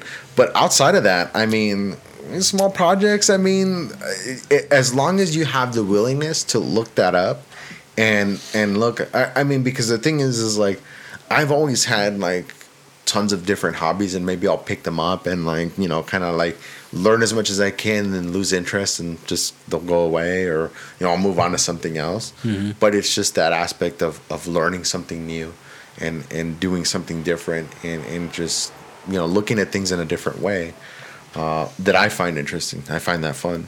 Um, but it's, it's, um, again, if you have the willingness to, to look up the information, it's available for you. No, yeah. Uh, I'm not saying that, you know, YouTube is, is, is gonna, um, you know, produce the next best, you know, brain surgeon. Not necessarily. No. You know, right. it's, it's but, like, but it's the aptitude, right? But I like the subject you just brought up. Like, if you're gonna do, if you're gonna be working in somebody's brain, no, you got to go to school, dude. You're yeah, not gonna work yeah. on my brain if yeah, you, yeah, if right. you haven't got a good t- college degree. There's specific fields. Yeah, you know? Right. That, that, that schooling is. Well, but that's the thing is like important. like I think of I like you, you you know you mentioned changing technology and stuff, and I think of my dad. My dad, as far as like from from the time I've known him, anything with an engine and wheels, he can take it apart, fix it, put it back yep. together. Same thing with right? my dad. Now, the thing is, is like cars have changed from, you know, when he started working on them, you know, um, to now. To electrical. But, you know, every, Teslas, but, man, they're going to take over next year. Right. But so many, so many things have changed. And yet, like, as long as you have the foundation of, like, how something works, you can grow that onto different, like, things on how system different systems will interact you know, with the same thing. You know, th- I like that you said that because, like, well, one thing that's for sure is that change is going to come into our lives. You yeah. know, like, when our, when the company fired a bunch of people, that's change. Mm-hmm. There's a lot of people complaining. There's a lot of people scared, afraid. But it's more about adapting. You know, for, for your father, you know, he's he's fixing cars. Right, or he's fixing trucks, whatever it might be. Autonomy is coming. Electric cars, completely different from the engines that we use. Mm-hmm. And life is going to serve that change to you, and you have two choices. Either you deal with it, or, you know, you do something about it, or you accept it. But, like, yeah. when we're talking about autonomy, that's coming. Like, there's no way oh, to yeah. avoid that. And so you could either sit and complain and, and, and act like, oh, I'm a victim of the fact that these things are changing, or I'm not making the money I used to make because this has changed, or I, I don't have the life I had because I got fired. It's like, no, you you have to adapt. Yeah, yeah it was a yeah. trip because I, I, I went recently to I, – I just randomly stopped at a McDonald's. Like, I'm hungry. I'm going to get something to eat. Yeah. And uh, interestingly enough, they had, like, the layout was the same, uh-huh. but they had screens where you would order. Oh, and, like, yeah. And it was, like, it was just weird because it's, like, this one change. They added the screens, but it completely changed, like, oh, the not, function yeah. of the people within that restaurant. Not just mm-hmm. that, though. Now on the app, you can order from your phone. And go pick it up. Park outside. Not even. Not oh, even. Yeah. Park outside. They'll bring the food out to you. Yeah. In a certain parking space. Wow, yeah. I had to, I had to use their bathroom, so I went inside, and, and then I was like, oh, I'm here. They had their bathroom open. I'm hungry. That I mean, the least I can do is, you know, yeah. actually give them some business. So. You know what, like Elon, I watched a video of Elon Musk recently where he he's talking about how uh, he's going to be, next year he believes that autonomous autonomy for his Tesla, for the Tesla vehicles are going to com- be completely better than uh, humans. Right? So by twenty twenty, he believes he can start deploying the Tesla fleet to work as a taxi service. So what that means is if you own a Tesla, right, you could literally go on the app, assign it to the fleet, and this car, your car will literally go out and drive itself and work as an Uber. Yeah. For you. Talk right? about passive income. Dude, yeah. exactly. Supposedly yeah. you can make like a couple hundred thousand dollars if you own a Tesla and you decide to do this. Wow. You know, over the life, if you're spending like thirty-five thousand dollars on a Tesla, thirty-eight thousand dollars, a couple hundred thousand dollars in return by just because let's let's be honest, you drive probably about two, three hours max for the day. And for the rest of the time, people need cars. And now, because we're entering the, I, I mentioned it earlier, we're, we're entering a shared economy. That's what this is going to be. Yeah. But what blew my mind the most was that it's going to cost eighteen cents per mile for Tesla to operate their fleet because they're not paying someone. It's just the car. eighteen cents per mile based off the electricity. Right now, it costs Uber two to three dollars per mile to travel someone. So think about two to three dollars to eighteen cents. Damn. That's a, yeah. You know, it, the, the beauty about what's going to happen with the shared economy is that we're entering zero marginal cost. That means that things are going to be very freaking cheap. And if you can get around, that you, at that point, you don't need to own a car to get around. Well, that's what I was listening to a radio station. Then we're having this discussion of, like, people getting driver's licenses. And it's like, in this day and age, like, there's a lot fewer younger people who have licenses, maybe because they're a college student and they're like, well, why? I can just I can just Uber, go on Uber. Yeah. I just Uber wherever I go. It's expensive, though. But, like, if I, the way I think about the future, for one, big tip right here for anybody listening, this is for you guys, you got to own the robots in the future. You got to own the bots. If you own the Tesla, if you own five Teslas, that shit's going to make money for you. But if you don't own the Teslas and you're only the consumer of it, mm-hmm. well, then, you know, over time, that's where your money goes versus yeah. it coming back to you. Now, the the idea, Bo, is like, think about, like, shipping for Amazon, for example. Mm-hmm. Uh, if you put one hundred packages into a Tesla, for example, for it to deliver things for you autonomously, one hundred packages divided by eighteen cents, practically nothing. The overhead's practically yeah. not there. It's gone. Yeah. Well, yeah. And, and so and now they've had to develop their own logistics because they don't even use, like, I, I mean, at least for me, it's like I very rarely see, like, the post office or FedEx or U P S delivering stuff anymore, where before that's all they used. You're so, dude, yeah, you're so right. On. Oh, my God, I haven't, I didn't even be, I'm not even, I was, you see only the enterprise rentals and mm-hmm. the, you know, yeah. the personal people. Oh, my and God, Amazon, bro, yeah. I haven't even noticed yeah. that. Yeah. yeah. That's no, the thing they've done. Yeah, they've no, developed their own. They developed their own logistics because they don't. I mean, and, and that's the thing is, it, it's shared like economy. Now it's yeah. like if I buy something on Amazon, like this is how how stupid it's gotten. It's like you had Texas about this shit. Oh, it, yeah, if I buy, if, if I buy something on Amazon and it's like it takes like they tell me like oh it's gonna take like a day. I'm like okay. Like, and then it's not there the next day. I'm like, well, what the fuck? Like, it was supposed to be here today. Like, dude, like, it wasn't that long ago where, like, you would put your mo- your, your check or money order in yeah. an envelope and send it away. Well, and shit, wait, remember ordering like C Ds? Six, six to eight, six oh, to yeah. eight weeks. And then it would show up and you would be like, oh, all right, fuck yeah. Now, like... They're like, oh, your your your package is nine stops away, and I'm sitting there watching it, and then like, I'll watch it, and then like there's oh. been chat times where it's like it'll pass by my house. I'm you, like, what the fuck is that doing? What's going on? Yeah, I should throw it at me. That's funny. That's funny. Yeah, and you go, you go meet him outside because you're like already expecting it. Yeah, yeah. yeah. You get to yeah. see the progress now. Yeah, you get you get impatient. Yeah, now they're promoting Amazon where you own your own business and you start delivering packages. Yeah, oh, they yeah. do. I heard that they're like doing like uh, they'll give you like the ten thousand dollars startup fund. Yeah, they'll give you ten thousand dollars to start that business. Yeah, you know, it's like, and it makes sense for them because in the long term, you're going to be delivering way more packages than just that. Yeah, yeah. I mean, think about how many. Like, if we really think about it, for them to do next day delivery from FedEx, we'll say, a FedEx envelope, like for me to get it from here um, to Arizona is maybe like, and I'm talking about an envelope. I'm not even talking about a package. It's just an envelope. Probably like thirty, forty bucks, you know? Damn. Whereas, like, if you have somebody, like, if you take care of those big things, it's that, like, you know, they call they call the term the last mile is their biggest expense. It's like getting it from their distribution centers because their distribution centers are everywhere. Mm-hmm. Now, most of the stuff that I order on Amazon, I can get the same day, if not the next day. Yeah. Whereas before it was like, oh, some stuff, like, maybe I'll get it two days, but the rest I'll get it, like, some... And it's I, just it's gotten crazier. It's the last crazier. thing I ordered on Amazon said it was going to be about six to seven days, and I'm like, oh, dude, that's a long time. Next day, yeah, right there. I was yeah. like, oh, so you're telling me I didn't, ha- you know, because I didn't pay for the next day delivery, but it gave me the option. So I was like, you know, I'm just choose six to seven days every single time and have it come up the next day. Yeah, sometimes yeah. that happens, sometimes it doesn't. Pleasant surprise. Yeah, yeah. That's yeah. But you know, like, how does that change the world? Think about that. eighteen cents per mile. How does that change the world? Imagine what the cell phones have done. It's done a lot, dude. Mm. It's done so much. Zero. It's already zero marginal cost for you to upload this to Facebook and show it to hundreds of people. Well, yeah, not just that. True. I mean, think about like phone conversations, right?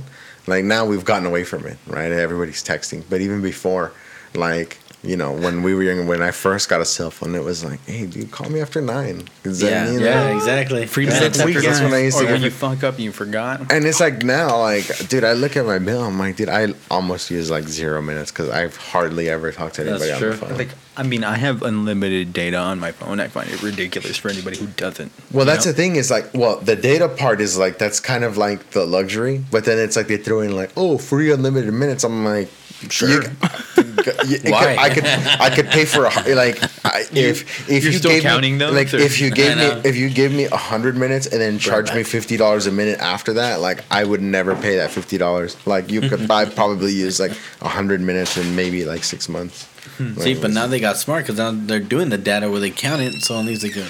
That's why I'll never leave T-Mobile because I have been grandfathered in to their unlimited, and oh. so it's like a hundred dollars a month. It was what I po- I you know I have a Galaxy yeah. S nine, and so I pay one hundred dollars a month for unlimited everything for four lines. Wow. No way. T-Mobile. Yeah. For four lines, four one hundred dollars lines. Yep. Each? Nope, total. Shut the fuck up. That's fucking crazy. Yeah. Well, how is that? How is that possible? Well, they do have a they had, they do have a uh, like a military discount or whatever. For so I it, it is part of that program. Mm. Wow. Mm, for okay. for That's for amazing. Former military. I just join some, you know, hit up my friends who are in the military and be like, yo, do you have any family members? Account for me, bro. Your name? Because my wife my wife was with them for like fifteen or sixteen years, and we had to change that account. We were grandfathered into an unlimited plan before, where mm-hmm. it was like, I mean, before I changed it, I mean, I ended up saving like probably like forty bucks a month just from doing that. But it was like, you know, yeah, for four lines. I'm like, dude, that's yo, pretty cool. Yo, did you guys hear about uh, Huawei being banned? Well, in the that, U S? That was kind of a long time coming. Um, for sure.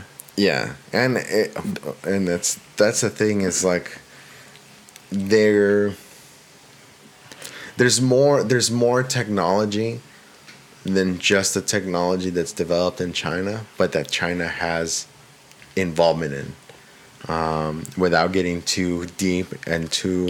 Um, oh, you're, into, are you getting like, into like what theory. if what if China decided to ban us from buying from China? Is that not, what you're saying? Not necessarily. I, I there's a lot of there's a lot of technology. Um, there's a lot of components that get made there, and there's a lot of software, and there's a lot of stuff that maybe people don't have one hundred percent understanding on. Where mm-hmm. maybe. Something can be snuck in on a certain component or a certain design, or, you know, as a as a kind of a backdoor. I'm not saying that that happens a hundred percent of the time, um, but I think that it's kind of comical um, that it happens with Huawei, where it happens more often with like Facebook. Like, it, it, it's funny. Our, our our buddy sent us a picture of a certain beer that he didn't. He never typed it into his his oh, phone or anything. Yeah. He just sent us a picture of it, and then all of a sudden he get like not even on Facebook. He sent us a picture through like a different, completely different like messaging app, and then all of a sudden he opens his Facebook and there's an ad for it there. No way. That is yeah. so. It's like you want to talk. Yeah, it's like you want to talk about actual spying. Like that's already going on. You know, I don't. I wouldn't call it spying. Nobody cares. Nobody cares about what you're doing. But they have well, algorithms. They of have, course, they have these freaking A I systems. Yeah, scanning all the content, all the things you're saying, and they don't need to listen to your microphones to know more about you than you know about yourself. Oh yeah. But you know what's crazy, man? You know, I'm gonna, I'm gonna, I'm gonna go on a detour here. It's like technology is taking over the world, you know. But I think what what humanity is really missing. It is. It is that connection to the soul, man. We are missing that, and well, it's, let's get farther away from it with technology, right? Yeah, it, it makes well, it easier yeah. too, like nope. online arguments and stuff like that. It's I agree, easy. But I, I do believe in in, in that there's a uh, there's a revolution happening right now in consciousness. You know, mm-hmm. the fact that you guys are willing to have these conversations with me, the fact that you picked it up, you know, that means you're on the frequency. You're mm-hmm. picking it up, you know, yeah. and in your own way, you're experiencing it. In your own way, you're experiencing it. In your own way, you're experiencing it. Like that adoption. Whoever's listening to this and has gotten value out of anything we've said, They're also on that tip. So that means that the world is going through this. And if we can find the ability, you know, if we can do it on the collective scale, you know, this is why I feel like I only, I've been quiet on social media for over a year, ever since I quit my job, because I felt like, well, for one, I didn't know how to talk about the self-actualization thing. I didn't really know what was happening when yeah. that happened to me originally. Mm-hmm. I remember wanting to talk to my friends about it, and uh, my brother, everybody just shut me out. Because like, I didn't, that sounds I, like a crazy concept. Like, yeah, I didn't know how to communicate it, though. Yeah. You know what it was? You know what it was? I was forcing it. I, I realized that in my own shadow, right? I have a shadow tendency to force things. And now my gift within that shadow is to have strength to not feel like I have to force it upon people. And what I've found now in that deciding not to force it, that it comes out naturally in the conversations that I'm happening, mm-hmm. that, that are happening, and people are more open to listening to it because I'm not forcing it on them. You're not forcing it. Yeah. It's more genuine. Yeah. Exactly. Yeah, exactly. And but before I was so blind to it. And you know what revealed it to me? It was a dynamic I have with my brother, which is that, uh, for example, it literally happened about two months ago where it really cemented. I was like, oh, this is the first time I noticed it. And we have this dynamic where, for example, I came to I came over to his house, and uh, we've known for some time that every time I come over, I talk about some things that I've learned about flow state, about business, about whatever it might be. And he feels like what I'm saying does not apply to him. Mm-hmm. You know, so he shuts me out, and it got to the point where he was on, you know, I literally came over to see him. He's on his phone on Reddit, just going through his own thing. And I'm just sitting there kind of like, what? Yeah. Yeah. Yeah. And so, um, there's these things called Gene Keys that I've been contemplating. There's, it's like, it's a whole thing. Like you have, you get like this profile, and it gives you like a compass. It has a lot to do with astrology, which is something I never used to believe in and up until this thing. And uh, one of the Gene Keys, I was looking through them. I just happened to be looking at them while he was on his phone. And it shows my um, E Q, which is emotional intelligence. And I already know that emotional intelligence has a lot to do with your ability to connect with other people. Mm-hmm. And on that, on that key, it says that my shadow is force. And this is the first time I see it. I, the first time I look at the key, because I had I had it for like two days, and uh, I was like, force? What the heck does that mean? And, and so I looked it up online, and uh, it gave me a, a little bit, a gl- online it gives you a glimpse about the keys, mm-hmm. and it gave a small description. It said, the bane of trying. And those words, those four words, the bane of trying, they that is something I've experienced since I've grown up. And what it means is, All, I feel like I'm just trying to communicate with my brother. But the bane is how it's not resonating. Like, I feel like I'm just trying. I'm just trying to talk to you, man. Yeah. But he's not. He's seeing it from a completely different light. And I'm not seeing what he's seeing. Mm-hmm. Yeah. And it wasn't until I saw that that it, re- that it revealed itself to me in the dynamic with my brother that my shadow tendency is that I force my thoughts, my conversations upon people, and it's that same force that creates friction between my ability to communicate and connect with someone. And so it's funny, the very next day, I, I went to this meeting where it's called a Delta meeting at this company that I uh, that I'm working with, and there's a uh, there's about fifteen, twenty people that show up to this meeting, and they're growing every single every single week. There are more and more people showing up, and I decided to show up, and I'm like, okay, I'm not gonna force anything. Dude, I connected like ten with with about ten people that day. It was weird. It was crazy to me because I realized, oh my God, this is literally something that has been in my way, and it is not until now, until I'm twenty-five, that I'm getting, I'm becoming aware about the thing that has been blocking me from connecting with kids. When I was when I was a child, when I was moving all that time, I had trouble connecting with kids. Yeah. I I was an outcast constantly, and I realized it's because I was forcing. Mm-hmm. I was forcing it on people. Like I was, tr- I was try, I wanted so much, so badly to have friends, that I forced it. Yeah. And, you know, of course, in high school that changed a little bit, but still, it happened mostly. That's why I just, I was always the outcast. And now, it's crazy to see that the shadow tendency is like, that for one, that I'm aware of it, That's like I think that's a bigger thing, yeah. yeah. I mean, yeah, a, as yeah. long as you're aware, but you know how to approach things maybe a little bit different. Yeah. And maybe yeah. you can catch yourself trying to do yeah. those sort of things, yeah. And so you can see, like, and that's just one of the many things in my life that I know, uh, uh, you know, it's an affliction in a sense, something I'm not aware of, something I'm not even thinking about.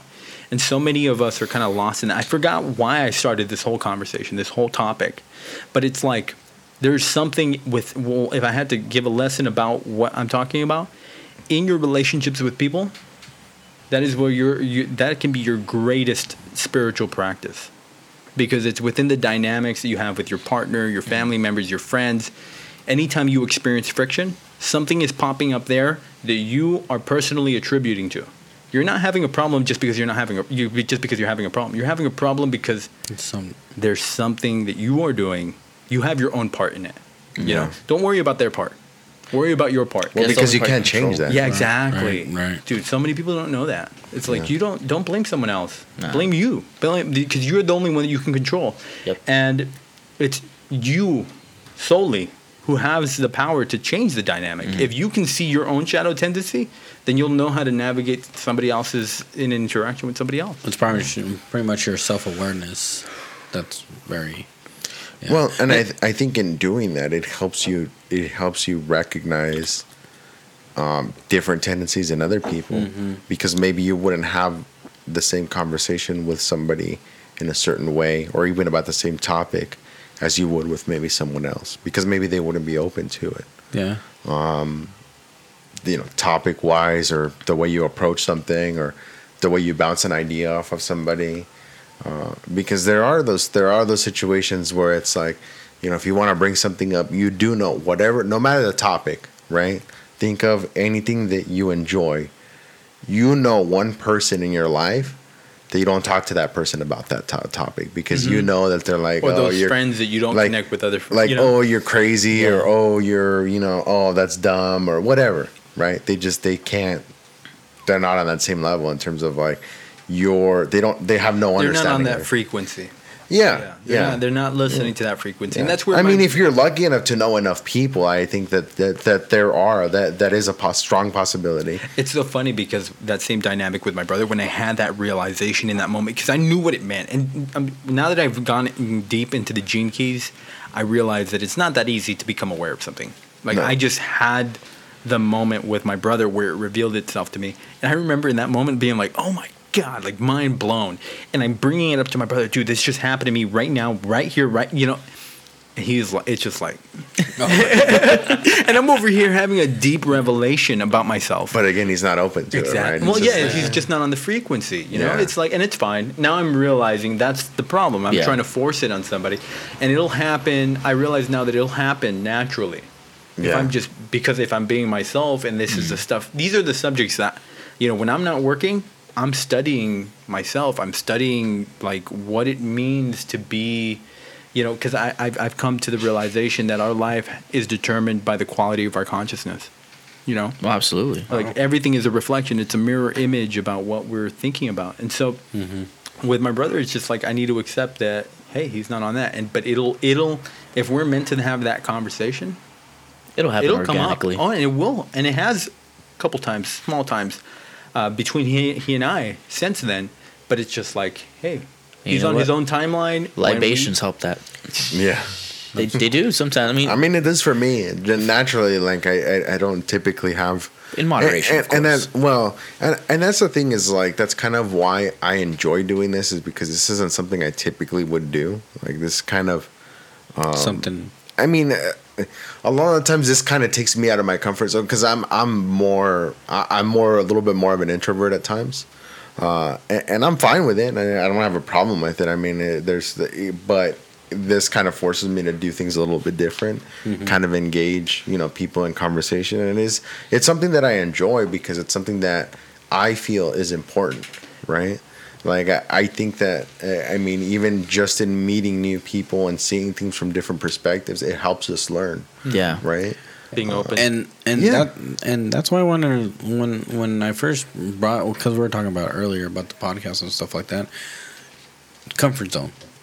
Yeah. Fucking exactly. Like you know myself. Like you know you guys are having this conversation right now. I'm You know, I'm not saying as much, but the thing about the way my brain works is, like, I absorb. You know what I mean? Yeah. Like, I just take different parts from whatever you're saying, whatever you're saying, whatever you're saying. And that's how I work. Like, I know I always get like, hey, dude, you should be saying more on the podcast, blah, blah. But, you know, sometimes if I don't know about the subject, I'm not going to chime in because I want to learn about it. You, you know what I mean? Yeah, you enjoy the listening part of it. Yeah, so that's why sometimes I don't, you know... That's the dynamic of a good conversation, is having someone, you know, that talk... But also, it's equally important to listen to. Exactly. But see, I like chiming in. I like chiming no, in yeah, on yeah. certain things on certain yeah. things where I don't know, where if maybe somebody's, like, having a conversation and it's a deep conversation, and maybe it's somebody something that somebody that knows something on a different, on, you know, on a subject right, or whatever right, to simplify right. it. And, like, I will ask that question. Well, yeah. Because even if it, even when it comes to my job, like, and stuff that I know that I should be doing, I have no problem. Like, okay, let's stop right here. Is this something that maybe I'm not understanding? Like, I had this conversation earlier with my boss's boss over an email. I was like, I just, obviously, I could, I sat there, I read the email, and I had the thought. I'm like, what the fuck does he mean by this? And I was like, oh, he's right there. His door's always open. I'll go talk to him. Like, hey, like. You know, I just kind of felt that this was kind of like throwing me under the bus. He's like, no, no, it wasn't. It was just something. I was like, okay, I just wanted to make sure that, like, it's something that if it was expected of me, either I, I don't know if it was communicated poorly or if it wasn't communicated, or maybe I didn't understand it. Right. And I think that, like, that's the part of me that, I, that I'm trying to grow is the, is the fact that, like, you know, there's times that maybe I don't understand. There's maybe times that, like, things have to be explained to me a little bit different mm-hmm. um, or over again. I don't know. Or maybe it's just like the reasoning's not clear. It's like, why are we doing this? As opposed to, like, do this. I like to understand the, the why are we doing it? Mm-hmm. And a lot of the times, maybe Respond- that's not for me. Maybe that's not for me to understand. They're responding versus reacting.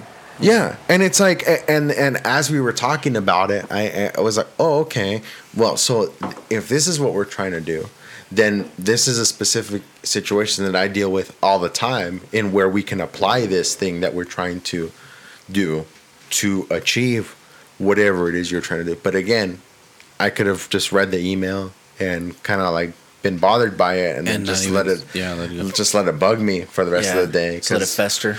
Yeah, and that's the thing. It's like, I mean, I don't uh, like the biggest point that I make, and uh, is that I don't. Uh, they don't. They don't pay me enough anywhere that I've worked to take that stuff home with me. Right? Oh, dude, that so many people one. don't.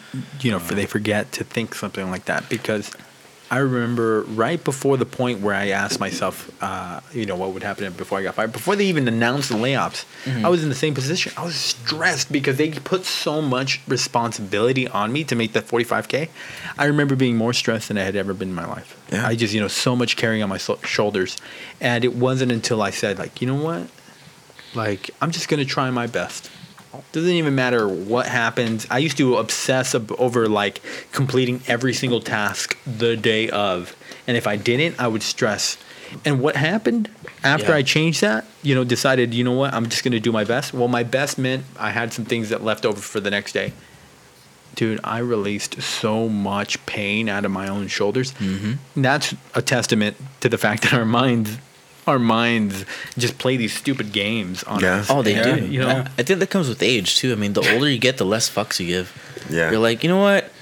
They don't pay me enough. Like, like you said, like they don't, they don't pay me enough to stress so much. Like, or no, whatever. Like, it's like, I mean, I have a life at home. I have yeah. a wife and daughter. Like, why would I take if I'm upset or something that home? happened at work? Just like, why am I going to take that home for them to deal with? Oh my god, that's so true. Like, that's, that's so one important, of those, dude. That's so one true. of those things that, like, you know, uh, like. Uh, and people will have this conversation all the time, and, and to me, like, I stop that shit quick. And it's such a small, stupid thing, but it just, the day that I realized it, that I did it, and it just came out. Wow. You know, I she came or, or I came home, and she was like, "How was work?" I'm like, "It was work. Don't ask me about it. Like, I don't bring it home. Like, it's just, mm-hmm. it's work. You, you know? know, like I, I, I wow. uh, because." If I get upset, even if it's a great day, like if it's a great day at work, okay, cool, maybe I'll take that with me. Like, yes, I accomplished something. You take that feeling with you. Mm-hmm. But if it's something that, like, maybe you feel, and I, I have these days often, and, and it's not, so, so I come from a background where, like, I've done a lot of types of work. I've had the types of jobs where at the end of the day, I can point at something and say, look, I produced that, like that stack of things that's there. Like, I made those. right? But now in certain capacities, like there's certain jobs where you can't do that. You can't you can't like point at a spreadsheet and say, look, this is what I did. You know, it's it's not the same. It doesn't have the same effect. No, it doesn't translate. It's not as, you know, to certain people, it's not as satisfying. And, it's a different perspective, right? Listening to you, I'd like to give you something. You know, like you're saying when you got home and, you know, your your spouse asks you about how you're doing, you know, work is work. You know, it's not about, life is not about what you do, but about how you do it. Yeah. Because you decide how you do it. Your quality, again, the quality of consciousness you have within it. When you drive home, you know, for you to decide that it's a beautiful day or that you had a great day, it is it is literally a choice. Yeah. Mm-hmm. And what, you know, we get so like confused within our, I'm sorry, the mic's messing up, kind of threw me off. Oh, that happens. We get so confused through all the emotions throughout our day. We allow them to dictate because usually we, I'm, I'm gonna I'm not I'm gonna be honest. I, I react to plenty of things throughout my yeah, day. Yeah, of course. You know, but I think we all do. It, you know, but we can get in the habit of responding to them, and so we can decide to say, you know what, you know, honestly, babe, I had a beautiful day because you know all this crap happened at work, but that has nothing to do with me. If it's out of my control, it's out of my control. But what is within my control is my decision to say, you know what, I'm not going to stress about it. You know what, your coworker, you, you know, happy to see your coworker smiling, just. Being yeah. having that cheer, being grateful for what yeah. you have. Well, and that's the thing is like uh, is I decided not to take that home with me because it's like it's not like I show up at work and I'm like, well, fuck, I have to be here. Like I, I don't necessarily have that attitude all the time. Mm-hmm, mm-hmm. Sometimes it creeps up, whatever. I mean, it's again, it's a I know it, that feeling. It's a it's a um, part of you know a routine. Right? Yeah. Um, but I think it's like when you break away from that and, and certain things happen, and that's kind of why I enjoy what I do is, is it's not always the same. Like things are always changing. Things, certain situations come up, different fires pop up and you have to put them out in different ways and that yeah. sort of thing. Um, so I do enjoy that portion of it, but it's just I, yeah, I don't like to let I, I don't like to let like if it doesn't I had sound a, like it consumes you. No, it no, like not, it at all. You. not at all. But you know, like I remember a few. Uh, A few months ago, no, honestly, this is probably about a year ago, I had to do some work for a client, and it was very clerical, like so, like it was like data. I had yeah. to like mess with data and input it into a spreadsheet. It was like annoying. I was like, what the fuck? I, why the fuck do I have to do this? Literally, I was like so frustrated. Like I felt it in my shoulders. Yeah. And then I stopped, and I was like, wait, what if I, you know, decided to look at this a little differently? And I really thought about it. I'm like, you know what? I can decide to say, you know, because I really thought about it. I'm like, okay, if I learn how to do this, then that means it'll make it way easier for me to do this. Mm, yeah. Mm. You realize the reason I'm doing it. And that that sec that second consequence to my action sounds way more way better of a reason to learn how to do this now. I'm not going to have to do this forever. Right. I just need to know how it works, and then I'll be able to leverage the second consequence yeah. of it, it, or even get good at it. It's find uh, find find ways to cut exactly. time off of the thing. Oh that my sounds God. Like exactly. Uh, and so then it just it was that that moment of like deciding. You know what? Let me take a pause and say, this doesn't have to be uh, this like tedious, frustrating task. This is going to be something that I want to learn because this will allow me to learn this second thing. Yeah. So it sounds yeah. like you had a Karate Kid moment. Yeah. Is that I've never watched Karate Kid. Uh, so yeah. in Karate Kid, Mister Mi- so he wants to learn karate, right? But Mister Miyagi teaches him how to, you know, uh, paint the fence, right? In this motion, paint the fence, sand yeah. the floor, mm-hmm. you know, wash the car. Ooh, I, I got it. Okay, now. Wash the car. And so, he couldn't see. So why? Yeah, he couldn't see the purpose of why. It's like I want to learn karate, but you're teaching me how to paint the fence. He's like, all right. So he's like, all right, paint the fence. Do the paint the fence motion. And so he did the paint the fence motion, and he blocked. He blocked a certain. certain hit that or a certain move that Mister Miyagi threw at him or a certain punch. And so then that's just like, oh, that's why I learned how to like, you know, wax the floor or wax the car or whatever. So he does this motion, he blocks a, he blocks a punch. It's like, oh shit. Oh my God, I love that. You know, because you know where that applies? Second consequence? It applies to everything. You want to lose weight? Don't think about the pain that you're experiencing at the gym. Think about what you want to get out of this work. Think yeah. about the body you want. Think about the the feeling that mm-hmm. you want. Don't think about the pain. Don't think because that's going to stop you. The pain is the part that's hard to get through. That, that's the hurdle. And that's where we, that, again, it, that's the first consequence of doing an action. You know, the pain, ah. But the second consequence is, oh, I'm going to get a better body. Oh, I'm going to learn something. Wow. And oh, not I'm just gonna... that, and maybe the, the next time you make a better choice, because you look at the how long you spent on the treadmill and you're like, damn, that only burned like thirty-five calories. Yeah. And, and, and a soda's like two hundred twenty calories. And, you and, know, and let it serve as a reminder. It's like, it's not about how, how much you do. It's about just showing up and deciding to yeah. do it, you know? Even if you fall off the gym, you know, the gym wagon for a week, a month, two months, get back on. And that is what matters, because eventually two months of a break from the gym will become one month, and one month will take two weeks, and two weeks will be one week, and one week will be three days. You know, it's it's it's about building the habit, yeah. and building yeah. the habit is isn't easy. But don't don't nope. be so hard on yourself when you fail. You know, because failure is a part of the growth process. If oh, absolutely. You're, well, that's just like the, the, yeah. that just reminds me of the last time when I tried to go back to the gym. I uh, like I, I I went entirely too hard and completely like fucked myself up. It's everybody's mistake, man. Yeah, I I was like, because I remembered what I used to be able to do, and I was like, all right, well, I'll just like cut that in half, and then I'm like, because I'm just getting back to it. And just completely fucked myself yeah, up. Yeah, cutting it in half is not going to cut it. You got to cut it like baby steps. Yeah, yeah, yeah. yeah. Moderation. Getting yeah. familiar with the form all over again. Yeah. Dude, if you could just show up and just walk on the treadmill every day. Yeah. Instead of even, like, don't even push yourself. Just walk on the treadmill. That's more than doing nothing. And eventually you're going to get in the habit of showing up. And that is the, that's the golden That's point. What you're trying that's to build, yeah. yeah. Yeah, for sure. Mm-hmm. You Absolutely. Can transform yourself when you can think like that. You know, and it, it it it does take practice. It takes practice. Yeah, yeah.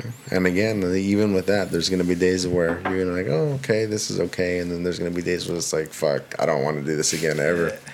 Just how you, I guess how you manage it, right? You know, it, it, all, it all comes down to what you want. You know, what do you yeah. want out of your own life? And, and you know, don't, for one, don't sh- don't sell yourself short, because you're you're capable of a lot more than you give yourself credit for. Oh, dude, yeah. we're capable of so much.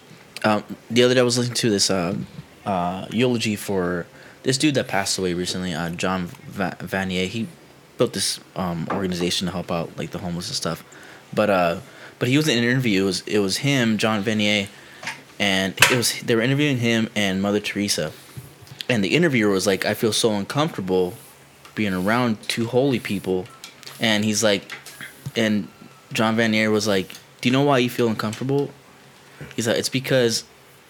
Um, Being around us, you realize that you have so much more potential, and you haven't tapped into it. Fuck. And that's why you feel uncomfortable around us, because we're actually reaching our potential, and that's why you feel so uncomfortable. That's why people feel uncomfortable about certain people that are successful or, or just are deemed weird. You know, it's like, you're weird. Well, yeah, I'm doing something different from what the norm is. Yeah, and I'm that's, that's reaching my potential. Damn. That's big. Yeah. I can't imagine like getting told that, and you're like just having that moment of like, "Fuck, yeah. you're right." Like yeah. it's crazy. Yeah. yeah. So, so so many of us we, we fall short of what we actually were um, meant to be. You know, what we are now isn't exactly what we are meant to be. Mm-hmm. You know how I mentioned earlier that I did uh, I did I did ayahuasca. There was this something I read immediately after the medicine, like the next day, and it was like, if gods were to assume the form of being human, they would forget that they are gods. Imagine. If gods were to assume the shape of being human, they would forget that they are gods. You know, because, you know, as I mentioned earlier, God is within you. God is you. God is the the empty space in between you and I right mm-hmm. now. If we are gods and we assume the shape of being human, we're not gods anymore. We forget that we are gods on the other side of this. Yeah. That and that, you know, that's a very powerful, like, a very powerful thing to kind of acknowledge. And if you can accept it, because I know there's a lot of, you know, religion can, can, can, to me, religion is, the interpretations are wrong. The religions themselves, the books themselves, the Bibles themselves, they're all pointing towards the same thing. They're all pointing towards enlightenment. The only thing is that the interpretations are kind of misconstrued, because it's not about God being external. God is here right now. He is the empty, you know, it is the empty space in between us. It is us. And it is in this present moment where you can kind of let your mind get quiet mm. and feel it, you know? Maybe it does take practice, of course, but, mm-hmm. you know, if again, if gods could assume the shape of being human, you would forget that you were a god. Wow. That's an interesting perspective. Yeah. It is. Very interesting. Yeah. That's awesome. For sure. You know, it's, um, I'm so grateful for being able to have experienced the medicine because it is, it really does shut down the neocortex. And one thing that it, it, it told me, or that I really learned from it, is that nothing happens by accident. Everything is, everything happens on purpose. Whatever, whatever you guys are going through outside of this current moment, this podcast, you know, it, it is there to serve you in a certain way, you know, and mm-hmm. you might not realize it now, but it's going to come up later where you recognize like, oh, yeah, I remember that time where I felt so stressed, and look at now what I've learned from it. You know, every time you experience that failure again, it's yeah. a it's a moment for growth. If you got fired, look at the blessing in disguise. Some people have decided to to do something different with their lives. It gave them the opportunity to say, you know what, I'm going to do something else that I actually love. Mm-hmm. Right. You know, right. But in the moment, it doesn't feel like that. Yeah, no. But you have you thing. have to have faith because everything does happen for a reason. Yeah, there's a purpose, you know? For everything. Like I remember on on Instagram, we were talking about happiness and how everyone wants to achieve happiness, and I. I brought up like, you know what, even depression ha- serves its purpose. Had Edgar Allan Poe not been depressed, would we ever hear his words of, you know, of his poetry, or or Vincent van Gogh's um, paintings, or shoot, even if you like The Cure, would you be able to, you know, listen yeah. to that music of like connecting to those re- really sad words, you know, like yeah it, so or even anger. I mean, you, you got a Slayer shirt on, you know, it's like, yeah. I mean, would if Slayer was happy, would they produce that kind of music? Like, you know, I mean, Angel maybe. Of Death, Hey Johnny Depp. Uh, no, they wouldn't. You know, I mean, uh, maybe. So everything serves its purpose in this world. Yeah. Um, you know, and it's like so. One thing that I mentioned to you when when you brought that up, uh, well, in that conversation was the map of consciousness, mm. and the map of consciousness you could imagine is like a it's a it's about the so I believe that everything is everything on it. In our reality is energy and frequency and vibration, right? And so you have different levels of frequency and vibration, right? That's why somebody at a low frequency, like is in survival mode, isn't going to hear my message, isn't going to hear my voice because they're so busy figure, trying to figure out their life, they're not going to pick up my frequency. And so on the map of consciousness, at the top, at the very top, you have enlightenment, right? Which is a seven hundred plus frequency. And at the very bottom, you have shame, which is like a twenty frequency. And so above that you have shame, guilt, anger, fear, pride. And it isn't until you hit courage that you kind of move into these higher levels. Courage mm. allows you to overcome a lot of those lower levels and enter reason, love, joy, peace. Mm. And when we're talking about like Van Gogh and this sort of thing, I mentioned the painting, right? Mm. Yeah. Painting, for example, an artist... in the music that we're talking about, Slayer, if you want to reach enlightenment, you can flow hack your way up there. You can flow hack your way up there. And there's five ways to flow hack. Well, supposedly six, now that philanthropy is something on my mind. Uh, but there's five true ways to flow hack, which is sacred sexuality, which is something I've not practiced yet, uh, psychedelics, breath work, dance, and music. Right? And when you're flow hacking... this is when you shut down the neocortex in your mind, and a painter is not thinking about what the next stroke on his painting is going to be. He just does. It flows out of him. He's not critically analyzing, okay, I need this to be perfect. I need it to come out like exactly. So he's not thinking about that next stroke. When somebody's creating music, they're in the music. Yeah. And the music is create, practically creating itself, and they're just the facilitator of it. And it's in that flow, right? Again, this is at the top of the, the map of consciousness and enlightenment that the, the, the beauty arises. And you guys have all experienced flow in your own ways, whether it be when you're at work and you just don't, you have no idea how you freaking just did this specific task. It just happened. You know, it's it can be when you're playing, if you play sports, people get in the moment, they're moving. You know, like mm-hmm. that's the dancing one. If you're moving, mm-hmm. you know, you get into the moment and you just The only thing that matters is the game and the play and the thing you're doing and the, you know, the next movement, not anything else from life. When you can access the flow state, that is where beauty happens. For me, I have to sit down at my desk for thirty minutes and concentrate on my work. And eventually what happens is I don't even understand where the ideas are coming from. They're, ju- uh. They're just coming, and I'm building the website. I'm putting together the advertisement. I'm building, you know, it's just coming to me. And that happens to the same thing as a painter, you know? Yeah. You know, and it it, it, it acts, if somebody is, is in their life situation experiencing depression, the flow hack is a way out of it. It's a way to forget about all those things because you're just painting, you're just doing, you know, but we can't forget it is a flow hack. You know, you're hacking your way up there. That does not mean that you live up there. No. It means you come back down to base level wherever you are. Mm-hmm. Once you're done with that task or whatnot. Yeah. Once you, for example, for me, for flow state, if you break, if I, if I break concentration for more than five, ten minutes, I'm out of flow. And so I need to start the process of thirty minutes of concentration over again, which is not easy to achieve, you know, mm-hmm. and especially when you work from home. And so. It's so distracting. Yeah. So many distractions. And so it's like, if you can learn to, you know, for one, breath work. This for me has been incredibly powerful. This is where the meditation comes into play. You can, six, for example, six deep meditations, intentional ones, will create a state change. If you can continue past that, you will literally feel a tingly sensation that you probably feel when you're hyperventilating. But you feel that, and that is your cells literally fucking, like, taking access to the light around you. Um, and this... Doing the breath work, accessing that can get you there within five minutes, right? And if you decide to do the specific action, for me, it's building websites. Again, I do the breath work, sit down at my desk, or I might even dance to music. Dude, Wim Hof, I saw you brought, bringing that up. Wim Hof, that's exactly what he's talking about. Yeah. Doing the Wim Hof method, which is deep breath. Have you heard of that, Larry?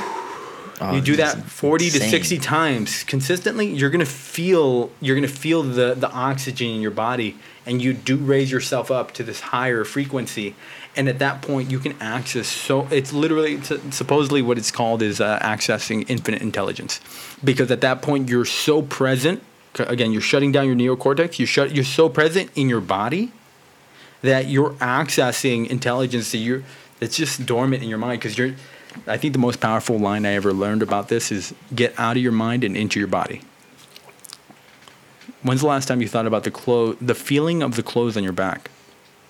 The feeling of your shoes on your feet? Yeah. The yeah. feeling of the bend in your legs? When you can put yourself in that present moment, that means you're embodying your body. You're putting your consciousness in your body. And when you put your consciousness in your body, it's not anywhere else. It's not in the future or the past. It's right now. Yeah. And that presence, that level of presence in your body allows you to do some beautiful things. So next time you're doing your creative work or you're doing your hobby or you're with your family, try to think about just putting yourself in your body. And you're going to put yourself deeply into that moment. And that moment of, ca- you know, capturing yourself there is going to create, you're going to notice things, details, things you've never seen before. Yeah. You know, but you have to. Just decide to be conscious of it. You have to yeah. put that awareness there. And so I know that it was a lot, but I, you know, I hope you guys uh, got something from that. Oh, yeah. Absolutely, dude. Yeah. Mm-hmm. Enjoying this.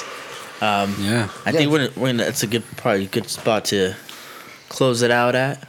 Yeah. I mean, I mean we've been. How long uh, has it been? A couple hours. A couple hours. Two hours? Couple? Two hours. Yeah, literally two hours. See, yeah. that's flow state right there. You know, this whole time I've been in, in the present moment, you know. Yeah, and that's the thing is like, and that's the that's the really cool thing about doing this is like a lot of the times you think like, man, like two hours, like, but no, you it can spend, by. yeah, you it, depending on what you're doing, right? It's yeah, time. Just, you know, in flow state, it's timeless. Yeah. You don't I think about time. Yeah. You're there. Yeah. You're in the moment. Yeah, yeah. You definitely. This is that. So crazy. Yeah. yeah, I did not. I thought we were like an hour in. No, no, no two hours. No, two hours.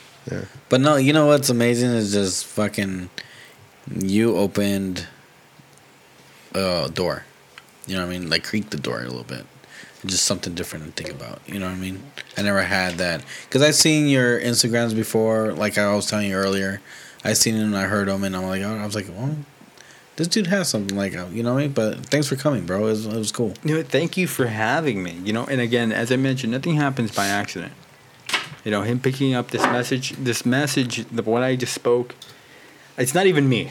It's just like, it's the culmination of the things I've happened to study from other people. Mm-hmm. I mean, I'm grateful mm-hmm. that I've been able to learn it from other individuals, and I'm able to pass the message on yeah. to you guys. But it's meant for whoever picked up the message. Yeah.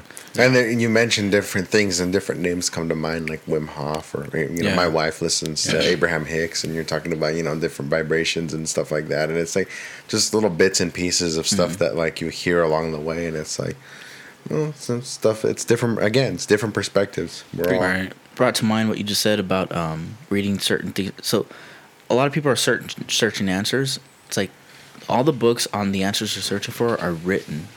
There's not enough readers, so. Yeah. Mm. That's very true, man. Mm-hmm. I mentioned it in my video the other day, right before I ended. It's like, you know, for one, change judgment. But at the very end, I was like, change the way you think about books. Most people... You know, I remember I didn't used to read. I didn't used to read at all. I would never pick up a book in my life. Mm-hmm. You know, I was like, I never saw myself as that guy. But it wasn't until I started seeing the value within each book. I was like, oh, damn, there's something to get from here. Yeah. Yeah. Absolutely. I hope you guys uh, enjoyed this episode. Um, yes. Jose, thank you awesome. for joining us. Let us know. Thank you. Once Thanks, again, man. man. Hope right. to have you Thanks back so soon. Yeah, for sure. And we'll see you guys. Peace. Right. Yes. Later. Later, guys.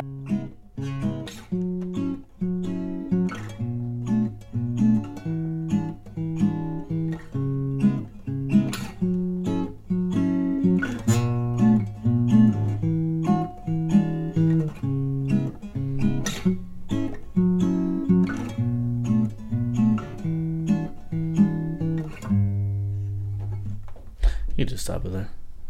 We can cut it.